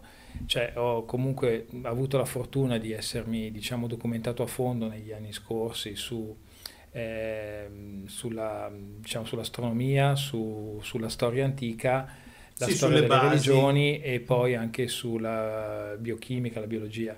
Io sono convinto che chiun- qualsiasi persona che abbia delle basi di, di religione, di storia antica, appunto di astronomia e di biologia, si renda conto che eh, la vita, come la intendiamo noi, non può essersi sviluppata come ce l'hanno insegnato a scuola, perché O al catechismo. diciamo che è palese che diciamo, la cultura, le nozioni che una persona acquisisce nel tempo lo portano a spaziare oltre quello che ci vuole far credere la religione. Purtroppo le persone sono... in- Io mi sento una persona normale, cioè, però ho avuto la fortuna e soprattutto la volontà di documentarmi e quindi, come tutti, penso, possono diciamo, acquisire conoscenza e capire un po' come veramente diciamo, eh, noi siamo, eh, perché siamo su questa terra, perché abbiamo un percorso piuttosto che un altro Ok. e per quale motivo, cioè nell'universo ci sono tutti questi misteri irrisolti. E niente. E eh, si diceva prima tra di noi che effettivamente anch'io ripensando un attimino a quello che abbiamo fatto, diciamo dal 2000 al 2005, eh, prima dell'avvento così imperante di Facebook, di, di- di Dei social Google, network, social dei vari canali. eccetera. C'erano le mailing list, però e c'era molto più spazio a conferenze dal vivo. sì, E le persone esatto. venivano con molta più voglia alle Esatto. conferenze, a parlare, a Sì. sentire. Io ho iniziato diciamo, a frequentare l'ambiente ufologico appunto con Alfredo Lissoni eh, nei primi anni 90, quindi si parla di 25 anni Eh. fa. E ero interessato all'argomento, lui mi ha diciamo, eh, introdotto alla, diciamo, eh, nella fenomenologia ufologica, ho cominciato a intrepparmi, per così dire, ho letto decine di libri, sono andato alle sue conferenze, a quelle organizzate Sì. anche da altre persone e diciamo ehm, ho letto molti libri, cioè sono andato appunto a molti, a mo- a molti interventi, sono entrato in diversi gruppi, mailing list come dici tu, perché a metà degli anni 90 con l'avvento del computer e della rete. C'è stata una, una divulgazione diciamo molto più intensa e poi le prime conferenze appunto le ho fatte nei primi anni 2000 però come dicevi tu l'avvento della rete è stato anche un diciamo un, um, un evento che ha indebolito eh, diciamo noi divulgatori perché ci siamo trovati con una realtà positiva del resto di eh, possibilità eh, di tutti, praticamente dal bambino all'anziano, di acquisire conoscenze, in questo caso in ambito ufologico, di archeologia misteriosa, in maniera molto più intensa e anche diciamo eh, senza nessuno sbattimento di andare alle conferenze e quindi cioè, diventava quasi, non dico inutile, però diventava un, un, discorso di elite. Infatti poi io mi sono accorto che c'erano persone che lo facevano per soldi, per vendere libri, per mm, fare classico. cassa, mentre io non ho mai guadagnato nulla, cioè al massimo mh, mm, mi, fa, mi, mi pagavo le trasferte perché dovevo prendere la benzina, sono andato ad Ancona, sono andato a Pisa,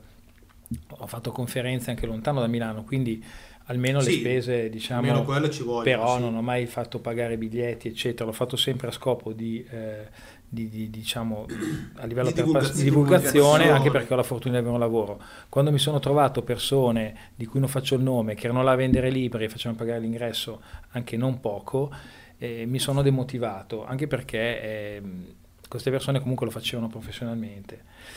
E niente, adesso sono passati ormai 15 anni da questa situazione e, e probabilmente i parametri sono un po' cambiati perché eh, c'è comunque un, un'energia molto positiva in giro, c'è una sete di conoscenza. Una voglia sì, di e le persone sono un po' più elastiche rispetto sì. a vent'anni fa, grazie all'informazione e alla rete e quindi noi dobbiamo lavorare in questo senso, cioè eh, integrare le informazioni che già ci sono con i nuovi studi, le nuove diciamo, risorse e noi siamo in grado, cioè, perché abbiamo già una base. Sì, sì. E niente, detto questo... Partiamo con partiamo, un po' di domande. Sì, sì. Okay. Atlantide.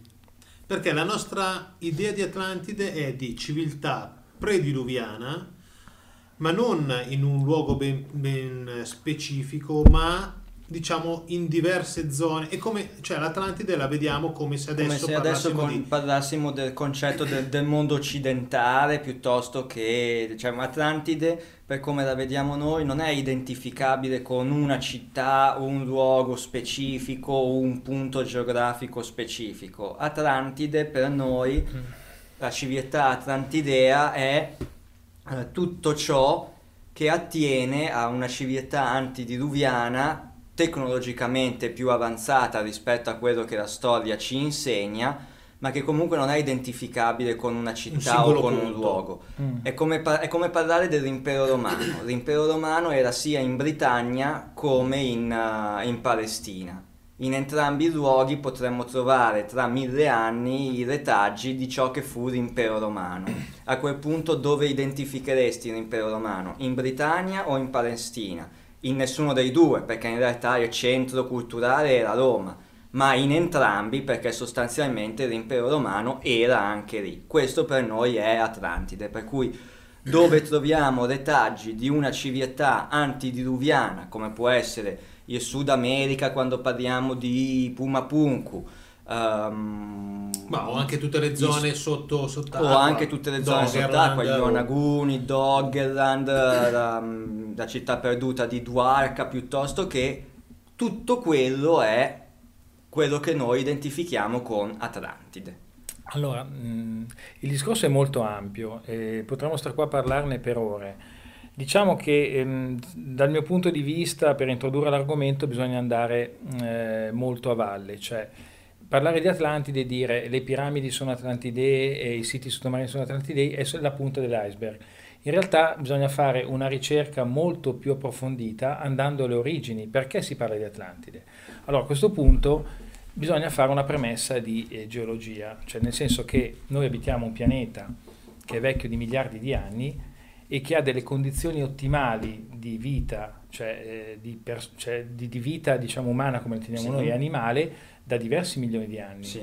Quindi cioè, eh, la nostra storia ci dice noi ci siamo evoluti dalle scimmie e la civiltà è iniziata circa 10.000 anni fa quando eh, l'Homo erectus ha incominciato diciamo, a essere eh, intelligente e ad auto diciamo, sostenersi attraverso la caccia, attraverso la vita di collettività, eccetera.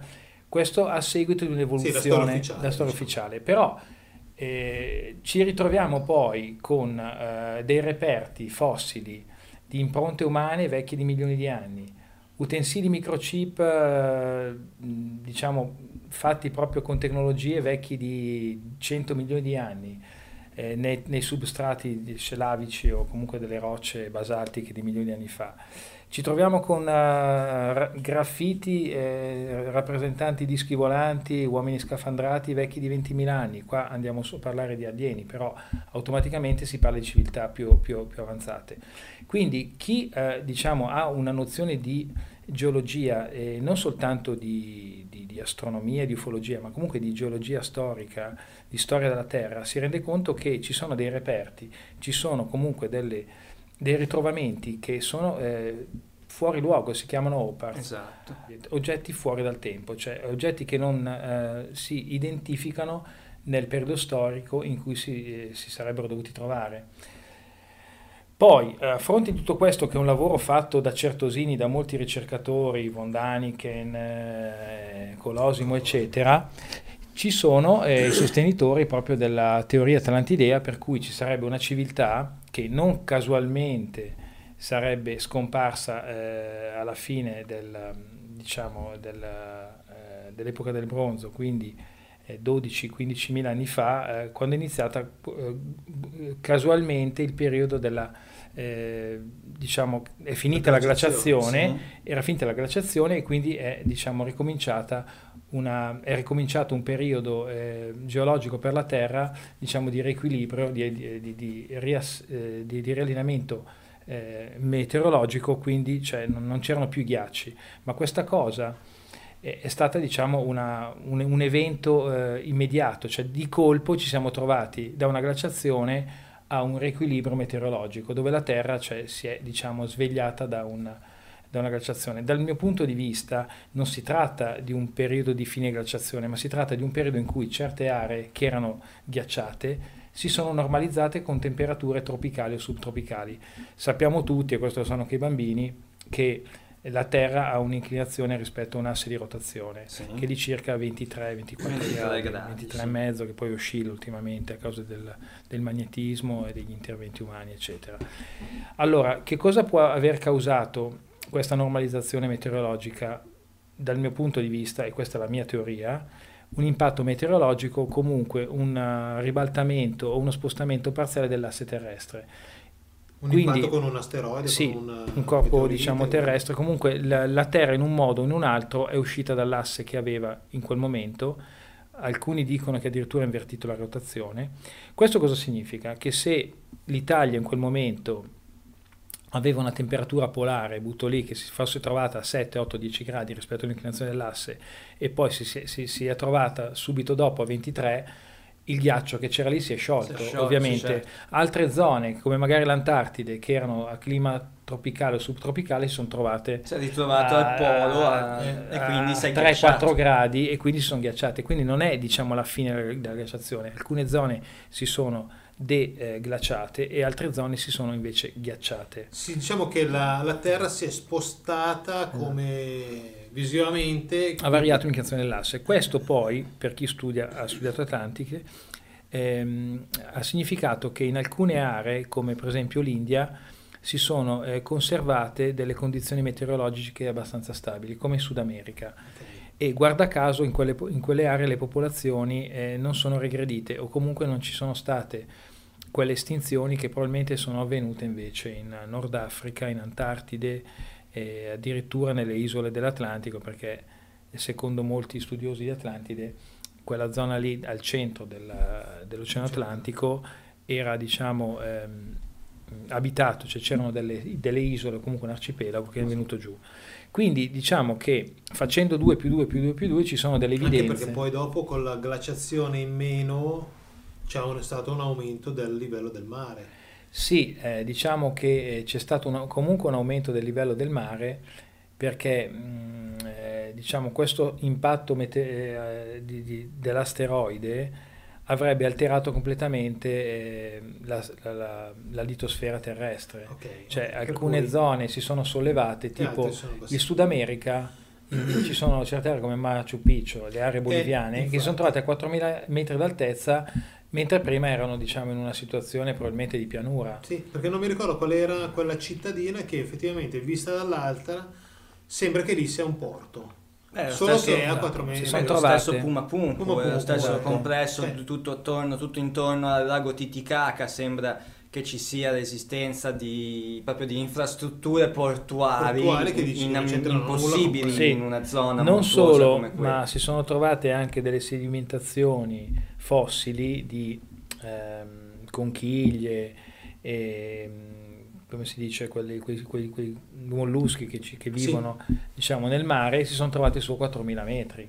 Cioè nella stessa Himalaya ci sono delle impronte fossili di, di- di- di- di- cioè di pesci o comunque di Eh, mitili, per cui di c'è stato molluschi questo- a 4-5 come se ci fosse stato quindi un dislocamento della crosta allora, terrestre immediato. Ma questa, diciamo, questo evento eh, è la normalità, è come uno che va a lavorare un giorno e dicono oggi è andato a lavorare, di solito sta a casa. No, uno va, va a lavorare 20 anni, migliaia di giorni e quindi c'è anche questa cosa di Atlantide, è la normalità, È cioè la, la Terra ha sempre subito in milioni di anni questi repentini cambi di eh, clima, di, di asse terrestre, di... mh, Diciamo, di di- partono, esatto, mete- vulcani la meteorologia esplodono. è sempre stata diciamo, molto dinamica. Anzi, a maggior ragione che la- quando la Terra era molto più giovane, probabilmente la, la geologia e la meteorologia erano molto più dinamiche rispetto adesso. Quindi subiva molti più cambiamenti che non adesso. Cioè, poi la Terra, come tutti i pianeti, sarà destinata a morire, quindi cioè, come le persone invecchiano e quindi la dinamica meteorologica e geologica tenderanno a scemare. no? E questo ci avverrà in milioni di anni. Quindi nei milioni di anni scorsi, cioè, immaginiamo che eh, se la Terra era abitata, eh, altre civiltà avrebbero potuto abitarla, perché no? E quindi non soltanto Atlantide e Lemuria, ma eh, io penso che addirittura nel periodo dei dinosauri era probabile che ci fosse anche del- della vita intelligente insieme ai dinosauri. insieme ai Cioè, dinosauri. mh, chi studia ufologia e si occupa di rapimenti e di avvistamenti sa che eh, ci sono delle civiltà eh, di natura rettile che visitano regolarmente il nostro pianeta. Alcuni addirittura dicono, come chi studia Nibiru, che eh, sono abitati da, da rettiliani questi Rettiliani, pianeti, sì. no?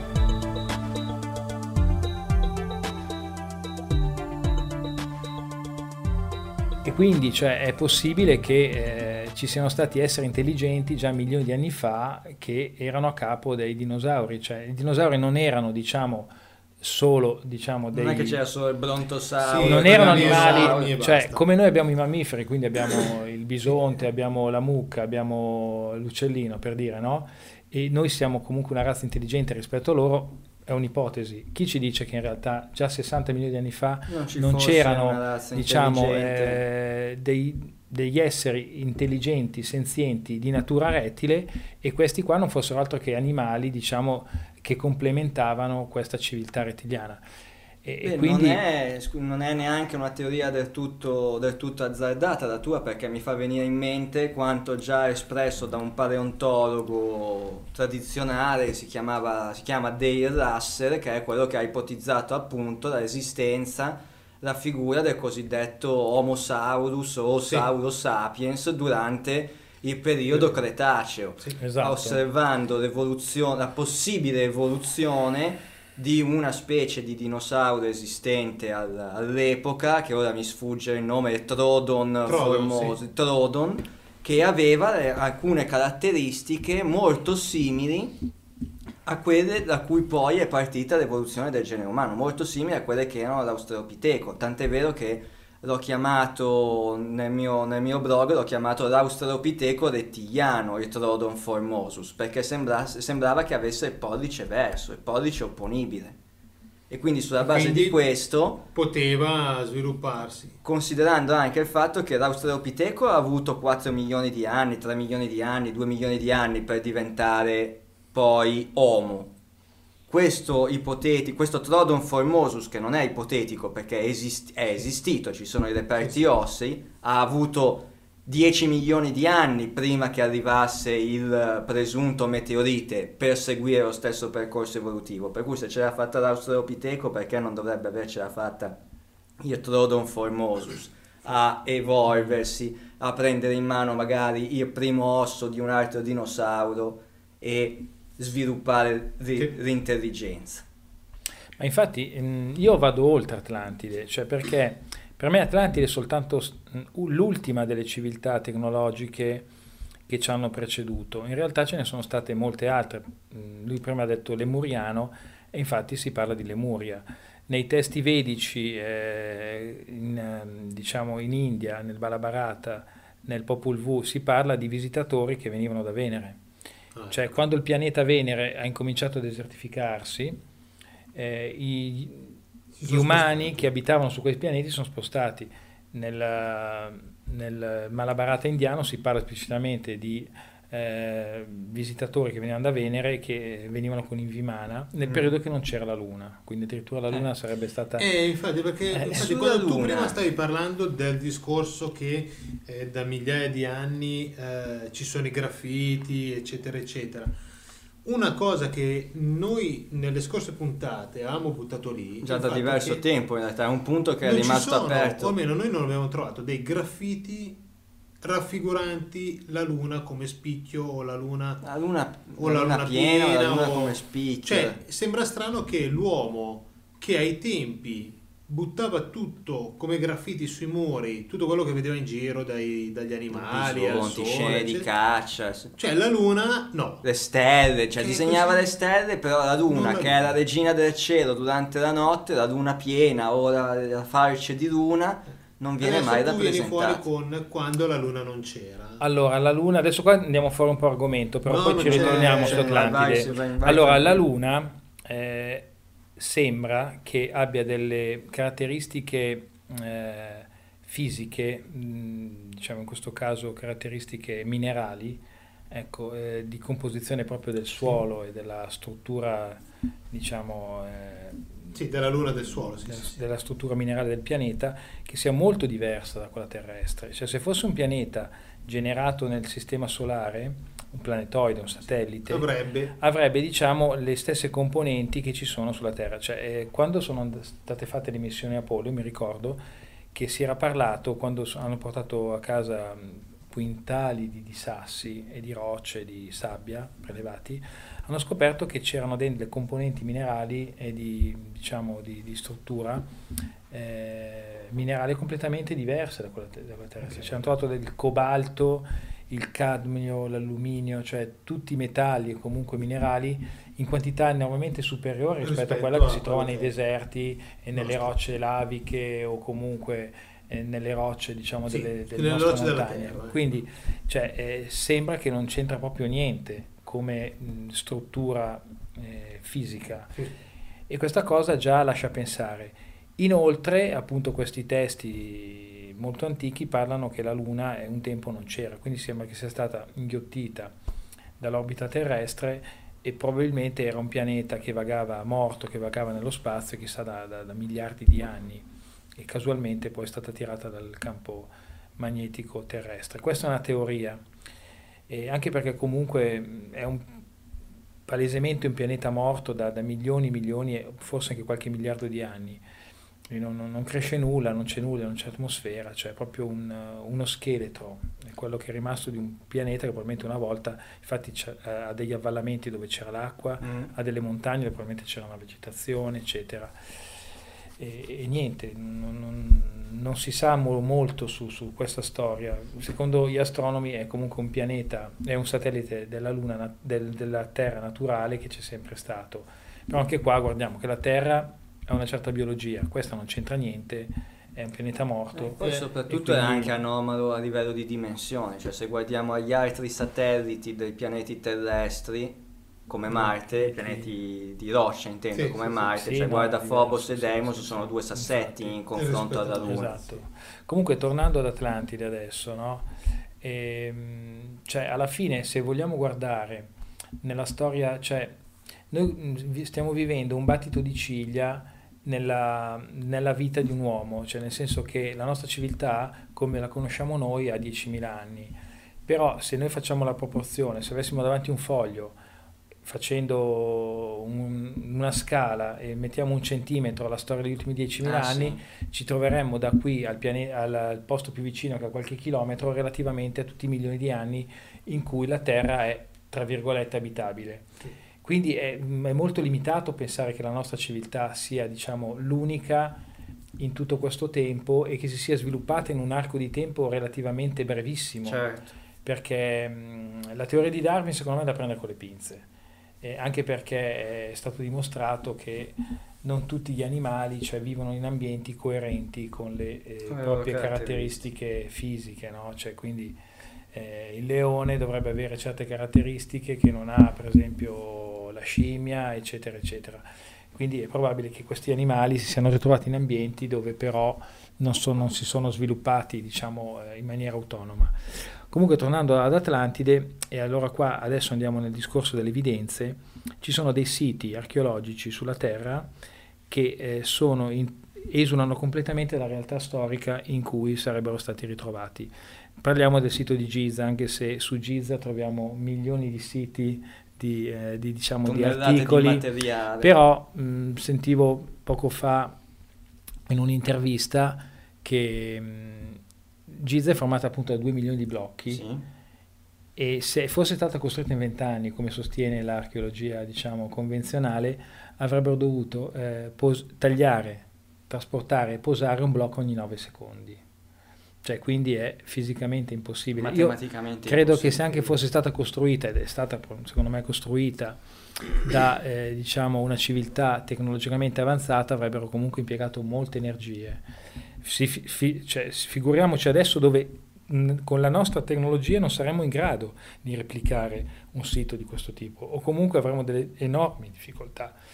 E figuratevi una volta dove non c'erano tecnologie, mh, un progetto così era irrealizzabile perché si parla di una progettazione La molto, molto anche- perché tutto parte dal progetto, dall'idea. perché- C'è stato un progetto alla base che prevedeva l'uso di tecnologie e non prevedeva l'uso di manualità perché eh, non, non c'è coerenza. Quindi a base di questo progetto c'era stata un, diciamo, un'intenzione di costruzione di un certo tipo. Ok? E È evidente che poi anche all'interno della Grande Piramide, ho avuto la fortuna di entrare in tutte e tre, ci sono delle pareti che sono talmente lisce, talmente diciamo eh, incastrate con accuratezza e con precisione millimetrica da rendere impensabile una costruzione con tecniche manuali. Cioè perché non è possibile, anche, ripeto, ancora adesso, nonostante noi abbiamo una tecnologia con laser e comunque GRU, cioè misurazioni con eh, GPS e tutto, non riusciremo a replicare un sito di questo tipo. È stato dimostrato anche dai, più, anche dai più. E qua andiamo poi in America Latina dove ci sono diversi siti, forse una ventina, dove ci sono dei blocchi molto simili eh, per particolarità ehm, rispetto a questi appunto del- dell'Egitto. Eh, troviamo dei buchi eh, realizzati con punte di trapano, cioè proprio perfettamente circolari, Sì, sì. delle- dei solchi con delle canaline, anche qua eh, diciamo incompatibili con l'uso di tecnologie manuali. Sì, e ci noi sarebbe parliamo vengono di in mente- Shamir. eh, Mi quando- vengono in mente i blocchi H di Puma Punku a cui ho dedicato diversi post e anche un articolo intero sul mio sito dove appunto si accennava al discorso di, di Shamir che stava introducendo Eugenio, che sarebbe questo congegno descritto tra l'altro nella tradizione talmudica, meglio midrashica ebraica, con cui appunto venivano lavorate le pietre, perché la tradizione ebraica dice che il Tempio di Salomone sostanzialmente è stato prodotto, è stato realizzato grazie a questo Shamir. Shamir che sarebbe stato custodito poi da- dal demone Asmodeo in un paese al di là del grande mare alle pendici di una lontana catena montuosa. Io quando ho letto questa descrizione a me è venuto in mente il Sud America, al di là del grande mare, al di là dell'oceano, alle pendici di una catena montuosa, le Ande, dove guarda caso troviamo Pumapunku e il complesso di Tiwanaku. Ma eh, il, diciamo il pianeta è pieno, per esempio le piramidi le troviamo in Cina, le troviamo in Cile, sulla cordigliera andina, addirittura nel cuore dell'Amazzonia. C'è un sito chiamato Pantiacolla che è inaccessibile ed è al confine tra eh, la Bolivia, il Perù e il, il Brasile amazzonico ed è un- una località completamente impervia, inaccessibile, se si può raggiungere solo col paracadute o con delle piroghe attraverso eh, navigazione fluviale e ci sono otto piramidi a mh, pendenza variabile, tipo quella di Dashur. Ci sono quattro coppie di piramidi, Ah. otto, e tutte attaccate, sono completamente ricoperte dalla, dalla vegetazione e sembrano montagne, ma in realtà sono piramidi a pendenza variabile Ok. nel cuore dell'Amazzonia. E, ma si era parlato vent'anni fa con Lissoni di organizzare una spedizione, però poi è saltata. Però, Eh, eh, avere soldi e tutto. esatto, in Cina è pieno di piramidi, addirittura qua in Italia a Montevecchia, io sono Eh, stato, ci sono tre piramidi in Bosnia. E lì è So- un- a Montevecchia a me Sì, piacerebbe andare. sono stato, cioè, sono, tra- sono piramidi, eh, eh, perché comunque sotto, eh, la, sono stato, sotto il substrato eh, argilloso e comunque di terra ci sono delle pietre. Cioè c'è proprio diciamo, una copertura di terra, di terriccio sopra Sopra queste... e di un mezzo metro e sotto sotto ci sono- sono tutte le, ci sono i blocchi proprio di... di- Quindi come se fosse Esatto, un sito che sì, poi è sì. stato abbandonato E- per n esatto, motivi che la natura eh, si è sì, riconquistata esatto, nel perché corso. chiaramente poi la vegetazione l'ha coperta. Comunque la- l'inclinazione è uguale a quella di Giza, sono tre Eh, sì, infatti. strutture. Lì si è occupato il mio amico, forse lo conoscete, Giorgio Pastore. Del, eh, Di nome Sì, sì, sì, sì, ma mai sì. capitato di... No, tu hai fatto delle conferenze a. Seregno, sì, da lui. Sì, sì, ho sì. fatto due o tre conferenze con lui. Sì, sì, sì. Lo stesso sito, quello in Bosnia, ha Infatti. 12.000 anni, l'hanno datato anche lì piramidi, Infatti. di cui una mi sembra pendenza variabile, dove sotto ci sono delle pietre e sopra c'è la vegetazione. In Cina ce ne sono, mi sembra, mm, non so se diverse centinaia o diverse decine, che sono state fotografate con, eh, dal satellitare e comunque sono sperdute in mezzo alla Cina e comunque sono anche quelle lì delle colline a forma di piramide, è pieno. Eh, ce ne sono in Solo Pakistan. che lì è molto più sono- difficile. Però presuppone comunque sempre il fatto che siano stati dei siti che sono stati abbandonati Esatto. e quindi che poi la natura ha riconquistato. esatto, ma allora poi- alla fine Giza sostanzialmente è perché si trova in una zona c'è desertica, desertico, se no sì. sarebbe finita sotto Esatto, la... esatto, esatto. Ma poi quella cosa strana, e qua ci ricolleghiamo ad Atlantide o comunque a una civiltà superiore, è che ci sono eh, centinaia di piramidi lontane nel tempo e nello spazio, cioè costruite in epoche diverse da popolazioni che non erano in relazione tra di loro. E tutti che costruivano piramide o ziggurat. A meno, che non piramidi sia- a meno che non siano state costruite prima e perché Esatto. poi questi popoli hanno ritrovato, riscoperto. Ristrutturato. Hanno magari. ristrutturato. Esatto. Per esempio, la piramide del Sole a Città del a Teotihuacan, ehm, sia, come si chiama, a Città del Messico, Mhm. e ha lo stesso perimetro di quella, del- di quella di Giza ed è esa- alta esattamente la metà. Quindi c'è un Sì. riferimento, c'è comunque un collegamento con il sito di Giza. Sì. E è, mi- è un mistero sapere che relazione ci può essere. Però, allora, o è coincidenza o è progettazione. Non, non ci sono alternative, secondo me. O coincidenza o progettazione. E per esserci una progettazione torniamo al discorso che facevi tu prima.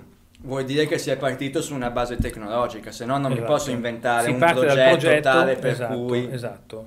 Cioè, chi ha progettato Giza non pensava di utilizzare degli schiavi o dei manovali per fare una cosa O così. scalpellino di rame. ha fatto un progetto della Madonna colossale, perché anche l'interno ha dovuto diciamo, calcolare anche l'assemblamento interno. Eh, appunto. perché le, le stanze sono auto, diciamo, incastrate, autoassemblate all'interno senza leganti e quindi cioè, questo presuppone un progetto matematico di un certo livello. Scienza delle Cioè, esatto, esatto. Sì, cioè una progettazione architettonica, come se oggi volessi progettare la costruzione di un grattacielo senza però avere una gru Sì. che tira su Esatto, cose, stessa non cosa. lo faccio, cioè. Sì, Lo fai con Lego uno sopra l'altro. Esatto, bravo.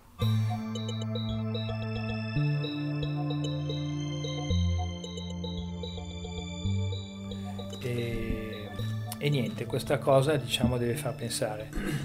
E, per esempio anche il meccanismo di Antichitera è un Eh, meccanismo che mh, è stato ritrovato da dei pescatori greci all'inizio del secolo ed è datato dall'epoca cristiana, cioè quindi 2000 e forse eh, anni fa, addirittura in epoca babilonese, 3-4 mila Eh. anni, ed è non soltanto un eh, calcolatore eh, diciamo siderale, nel senso che in base a come era configurato dava la posizione come un, G- un GPS Sole. meccanico. Addirittura il sistema di bilanciere che ha all'interno Mhm. e di, me- di meccanismi è superiore a quello di un orologio svizzero. Hanno detto che ha delle capacità di calcoli, addirittura in base all'anno di nascita al giorno di nascita ti diceva anche il tuo segno zodiacale e diciamo la, la tua prospettiva astrologica. Cioè era un, un vero e proprio computer eh, mecca- eh, meccanico. Fatto in quei tempi. Fatto nel tempo, diciamo... E lì bisogna capire se è più antico, è ancora più antico e noi l'abbiamo ritrovato e l'abbiamo datato lì, datato lì, oppure se chi l'ha fatto l'ha fatto Ispirandosi a... utilizzando documentazione che proveniva da prima, Biblioteca Sì. di Alessandria, eccetera. Allora, perché ci sono, come dicevo a voi la volta scorsa, ci sono delle condizioni che mi hanno portato a pensare negli anni che Atlantide aveva, diciamo, una, mm, una caratteristica tecnologica molto eh, pesante, cioè era tecnologicamente molto più avanzata di noi perché non soltanto costruivano le piramidi, ma sembra che erano in grado anche di costruire astronavi o comunque dischi, oggetti che si spostavano utilizzando campi magnetici. Addir- Diciamo più avanzata e diversa. Era diversa. sì. Cioè, è come, è come- è come mettere di fianco la tecnologia di Tesla alla tecnologia elettronica che poi dopo è andata avanti. Se fosse andata avanti quella di Tesla, avremmo avuto qua tutta una serie di diciamo macchine, strumentazioni, tecnologie diverse rispetto a quelle che poi alla fine abbiamo. Ok, la corrente alternata è partita da lui, molte delle cose che noi abbiamo sono partite da lui. Però a un certo punto noi ci siamo fermati, diciamo. Sì, Cioè, il motivo è semplice, perché noi siamo una civiltà primitiva, tutto sommato, e diciamo, quelli che ci governano guardano al proprio orticello. Quindi eh, le tecnologie, quelle basate sul petrolio, che sono deleterie per il pianeta, per i, nos- i nostri polmoni, per il nostro portafoglio, cioè chiaramente fanno comodo a molti. L'energia pulita, che è quella del sole, perché noi abbiamo la fortuna gratis. di avere un astro che ci dà energia illimitata, gratis, ma non la utilizziamo. No. Ecco, Chissà come mai. chiaramente le civiltà del passato non ragionavano così, avevano diciamo la possibilità di utilizzare l'energia solare, che poi è quella che è gratis, ed è scontato che le civiltà più avanzate la usino. Così come anche l'energia magnetica. E, mh, quello che io volevo, diciamo, mh, io non vorrei convincere gli scettici che quello che sto dicendo è giusto, però voglio fare riflettere alcune persone, che magari sono più sensibili, su, eh, su, questa, diciamo, su questo punto, Mm. che secondo me è la chiave di svolta per arrivare alla realtà di Atlantide.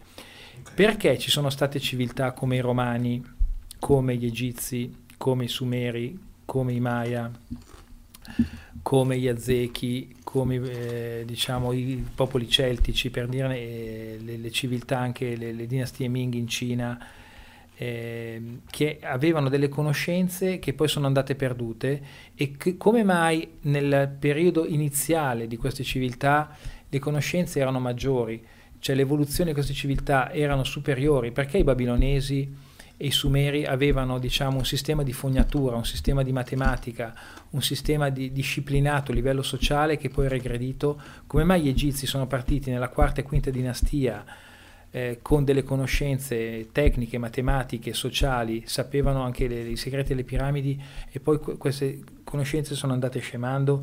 Cioè di solito una civiltà inizia da una base e poi si Poi sviluppa. progredisci. Nelle civiltà di 4, 5, 6 mila anni fa È è successo l'opposto. Sono diciamo cresciute con una diciamo conoscenza avanzata che poi per motivi di guerre, carestie, invasioni e purtroppo su questo pianeta sono la consuetudine, sono regredite, partendo poi da zero con altre civiltà. Come hanno fatto i romani. I romani hanno avuto lo stesso iter. Erano una civiltà eh, quasi tecnologica, in grado di costruire dei templi e dei- degli anfiteatri con un sistema sociale molto evoluto e si sono poi regrediti. Cioè come se uno desse l'input iniziale per far progredire velocemente Bravo. con la città, Esatto.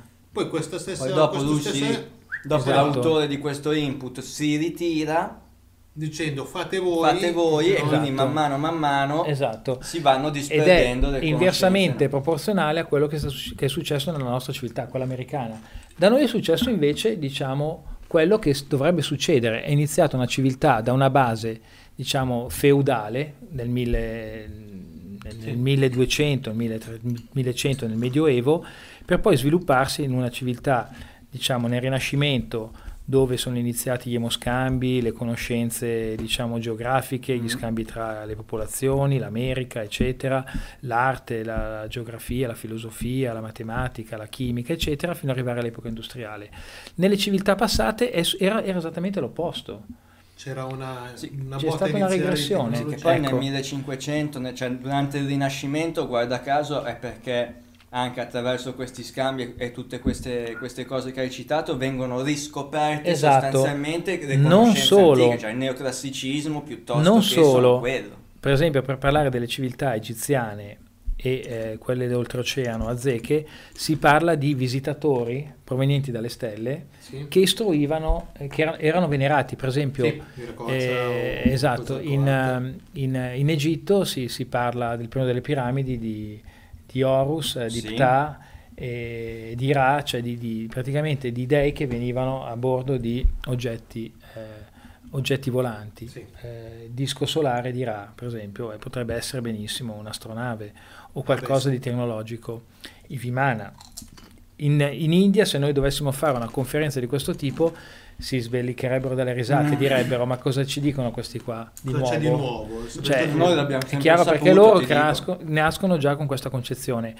In America Latina eh, parlano di visitatori alieni, di, eh, di, di, di, astronavi proprio in maniera esplicita, per esempio nell'astronauta di Palenque si vede chiaramente una, diciamo, un, un uomo a bordo di una navicella che sta manipolando dei comandi e sul retro di questa, diciamo, di questa navicella c'è proprio un'emissione di, eh, di fuoco, c'è proprio sì. una propulsione, ma è palese, non è che uno interpreta in quella maniera diciamo, la raffigurazione, è diciamo una evidenza sotto gli occhi di tutto. Beh, come alla fine i moniri che abbiamo trovato, che sono stati ritrovati in Sud America, che raffigurano palesemente dei velivoli quei esatto. moniri sudamericani che, quelli in Colombia che la tradizione sì esatto sì, con il timone di coda. Con nessun il timone insetto, no, perché hanno, hanno, detto che qualcuno, hanno, detto che qualcuno, qualcuno ha detto sono degli insetti delle mosche però in natura non c'è non nessun esiste, insetto che ha il timone di coda che ha una, un'ala, un'ale verticale solo i ah, pesci. ah, guarda ho avuto, quindi... ho, avuto recentemente, ho avuto recentemente uno scontro in alcuni in uno, in uno dei l'unico in realtà il forum su cui scrivo proprio in merito a questi moniri con uh, l'accademico di turno, il quale portava avanti l'idea della raffigurazione similare agli animali, ha tirato fuori il pesce, perché vedi questo pesce somiglia a quella, a quella cosa lì, ma non c'ha il timone, non ha le ali triangolari, e poi il pesce non vola, quel velivolo no, lì, ricostruito su scala, ah, l'hanno vola. ricostruito, eh, eh, l'hanno sì, ricostruito, quindi sì, è stato costruito sulla base di principi aerodinamici. Ma anche in Egitto c'è stato un, l'aliante, il, l'aereo di Dendera, è stato trovato un aliante in una tomba, cioè che raffigurava proprio un aereo proprio, ma molto più esplicito. Quindi rispetto... significa che quelle persone, quelle popolazioni avevano visto se non addirittura usavano, secondo me, qualcosa che volava. Prima che la storia ci dica del, che l'uomo aveva imparato le arti del volo. E la cosa non è poi neanche così strana. Leonardo da Vinci già aveva introdotto i, i, parametri per realizzare una macchina volante. Non sì. c'era riuscito. Magari in Sud America c'era riuscito. Perché eh, la tecnologia cioè, è un insieme di tecnologie, nel senso non è soltanto la tecnologia materiale meccanica che noi abbiamo o elettronica o un pochettino magnetica che noi abbiamo. Secondo me loro avevano un qualcosa di diverso. Assolutamente. Cioè un, Sicuramente. Eh, non mi viene mai in mente quello Coral Castle. Esatto. Coral Bravo. Castle, Letskin, qualcosa del genere mi, mm. un nome lungo. Usava la levitazione. Eh, eh, però come cavolo faceva? C'era questa scatoletta e con questa scatoletta spostava i massi. E lì Quella non scat- è una tecnologia attuale. Quella scatoletta a me fa sempre venire in mente mm. quella specie di borsetta che si Anunnaki. vede nelle raffigurazioni delle divinità sumere o degli Anunnaki, quella specie di borsetta che si portano appresso. Che nessuno è riuscito mai a identificare che cosa fosse e che cosa volesse rappresentare. No, Mi pare che nessuno abbia dato un'interpretazione, neanche l'archeologia tradizionale ha dato una un'interpretazione di quella roba lì. È Che un, fosse- eh, la borsetta firmata l'avrà- Gucci di 6.000 anni fa. Avranno detto che è una, una rappresentazione di un qualcosa o, o magari che per loro era utile andare in giro con... Sì, vabbè. Vabbè, ho capito, ma la Anche io borsetta... vado in giro con lo zaino. Ma per definizione contiene qualcosa. Se vado in giro con la borsetta o con lo zaino, non è che ci vado in giro per sfizio mio. Nello zaino ci metto qualcosa. Se io sono il re, non, cioè, non mi porto dietro lo zaino. Se porto la borsetta è perché dentro c'ho Ma sì, ma è come, apparecchio. come la... È come il... come si chiama? Il coso che metti davanti in certe raffigurazioni, la parte davanti con tutti i tasti del,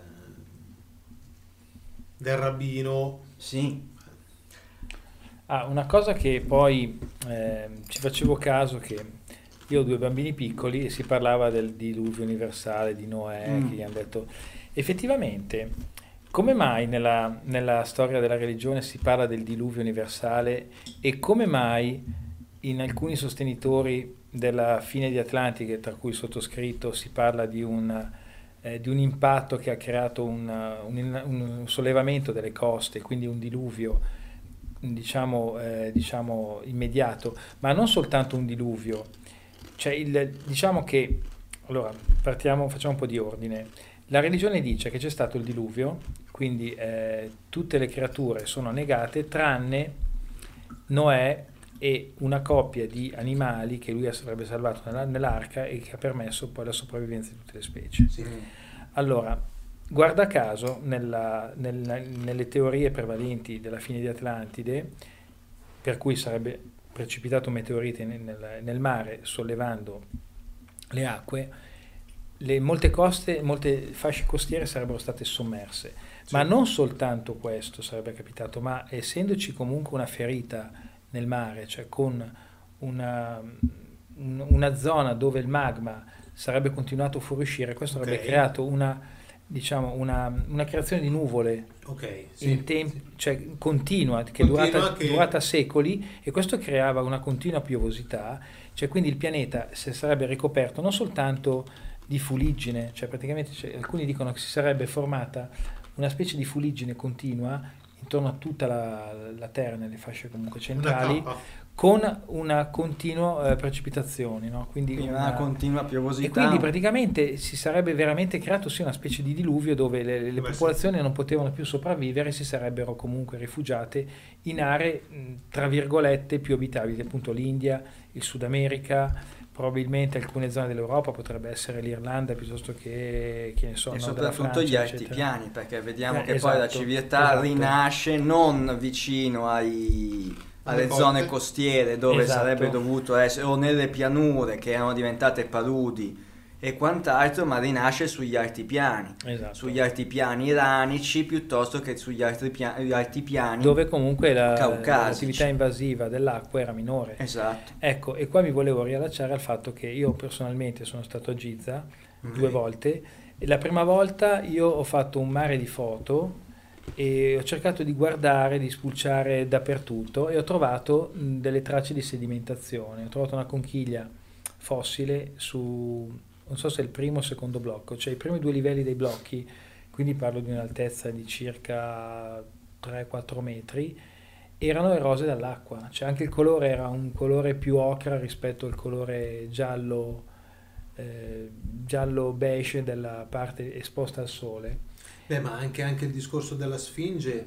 mh, Sì, che diciamo...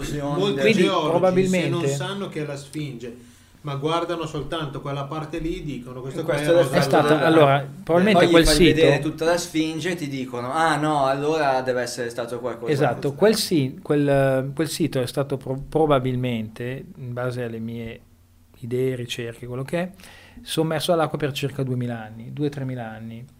E chiaramente, essendo soggetto poi a delle, a delle maree, cioè quindi si abbassava e si alzava, Questo ha creato erosione, perché Certo. migliaia di volte dove l'acqua rimane, diciamo, stagna e poi va giù e poi ritorna, Poi questo su. crea erosione. Più ovviamente anche a movimenti di correnti, eccetera, di... Beh, anche la pioggia continua. Esatto, e questo è coerente con eh, la storia biblica dove, dove dicono che ad un certo punto le acque si sono ritirate, è venuta fuori la, la rondine e quindi c'era la terra emersa. Quindi in realtà questo significherebbe che ad un certo punto è rinata la civiltà perché le acque si sono in parte ritirate. E quindi qualcosa di vero sembra che ci sia no, in questo discorso.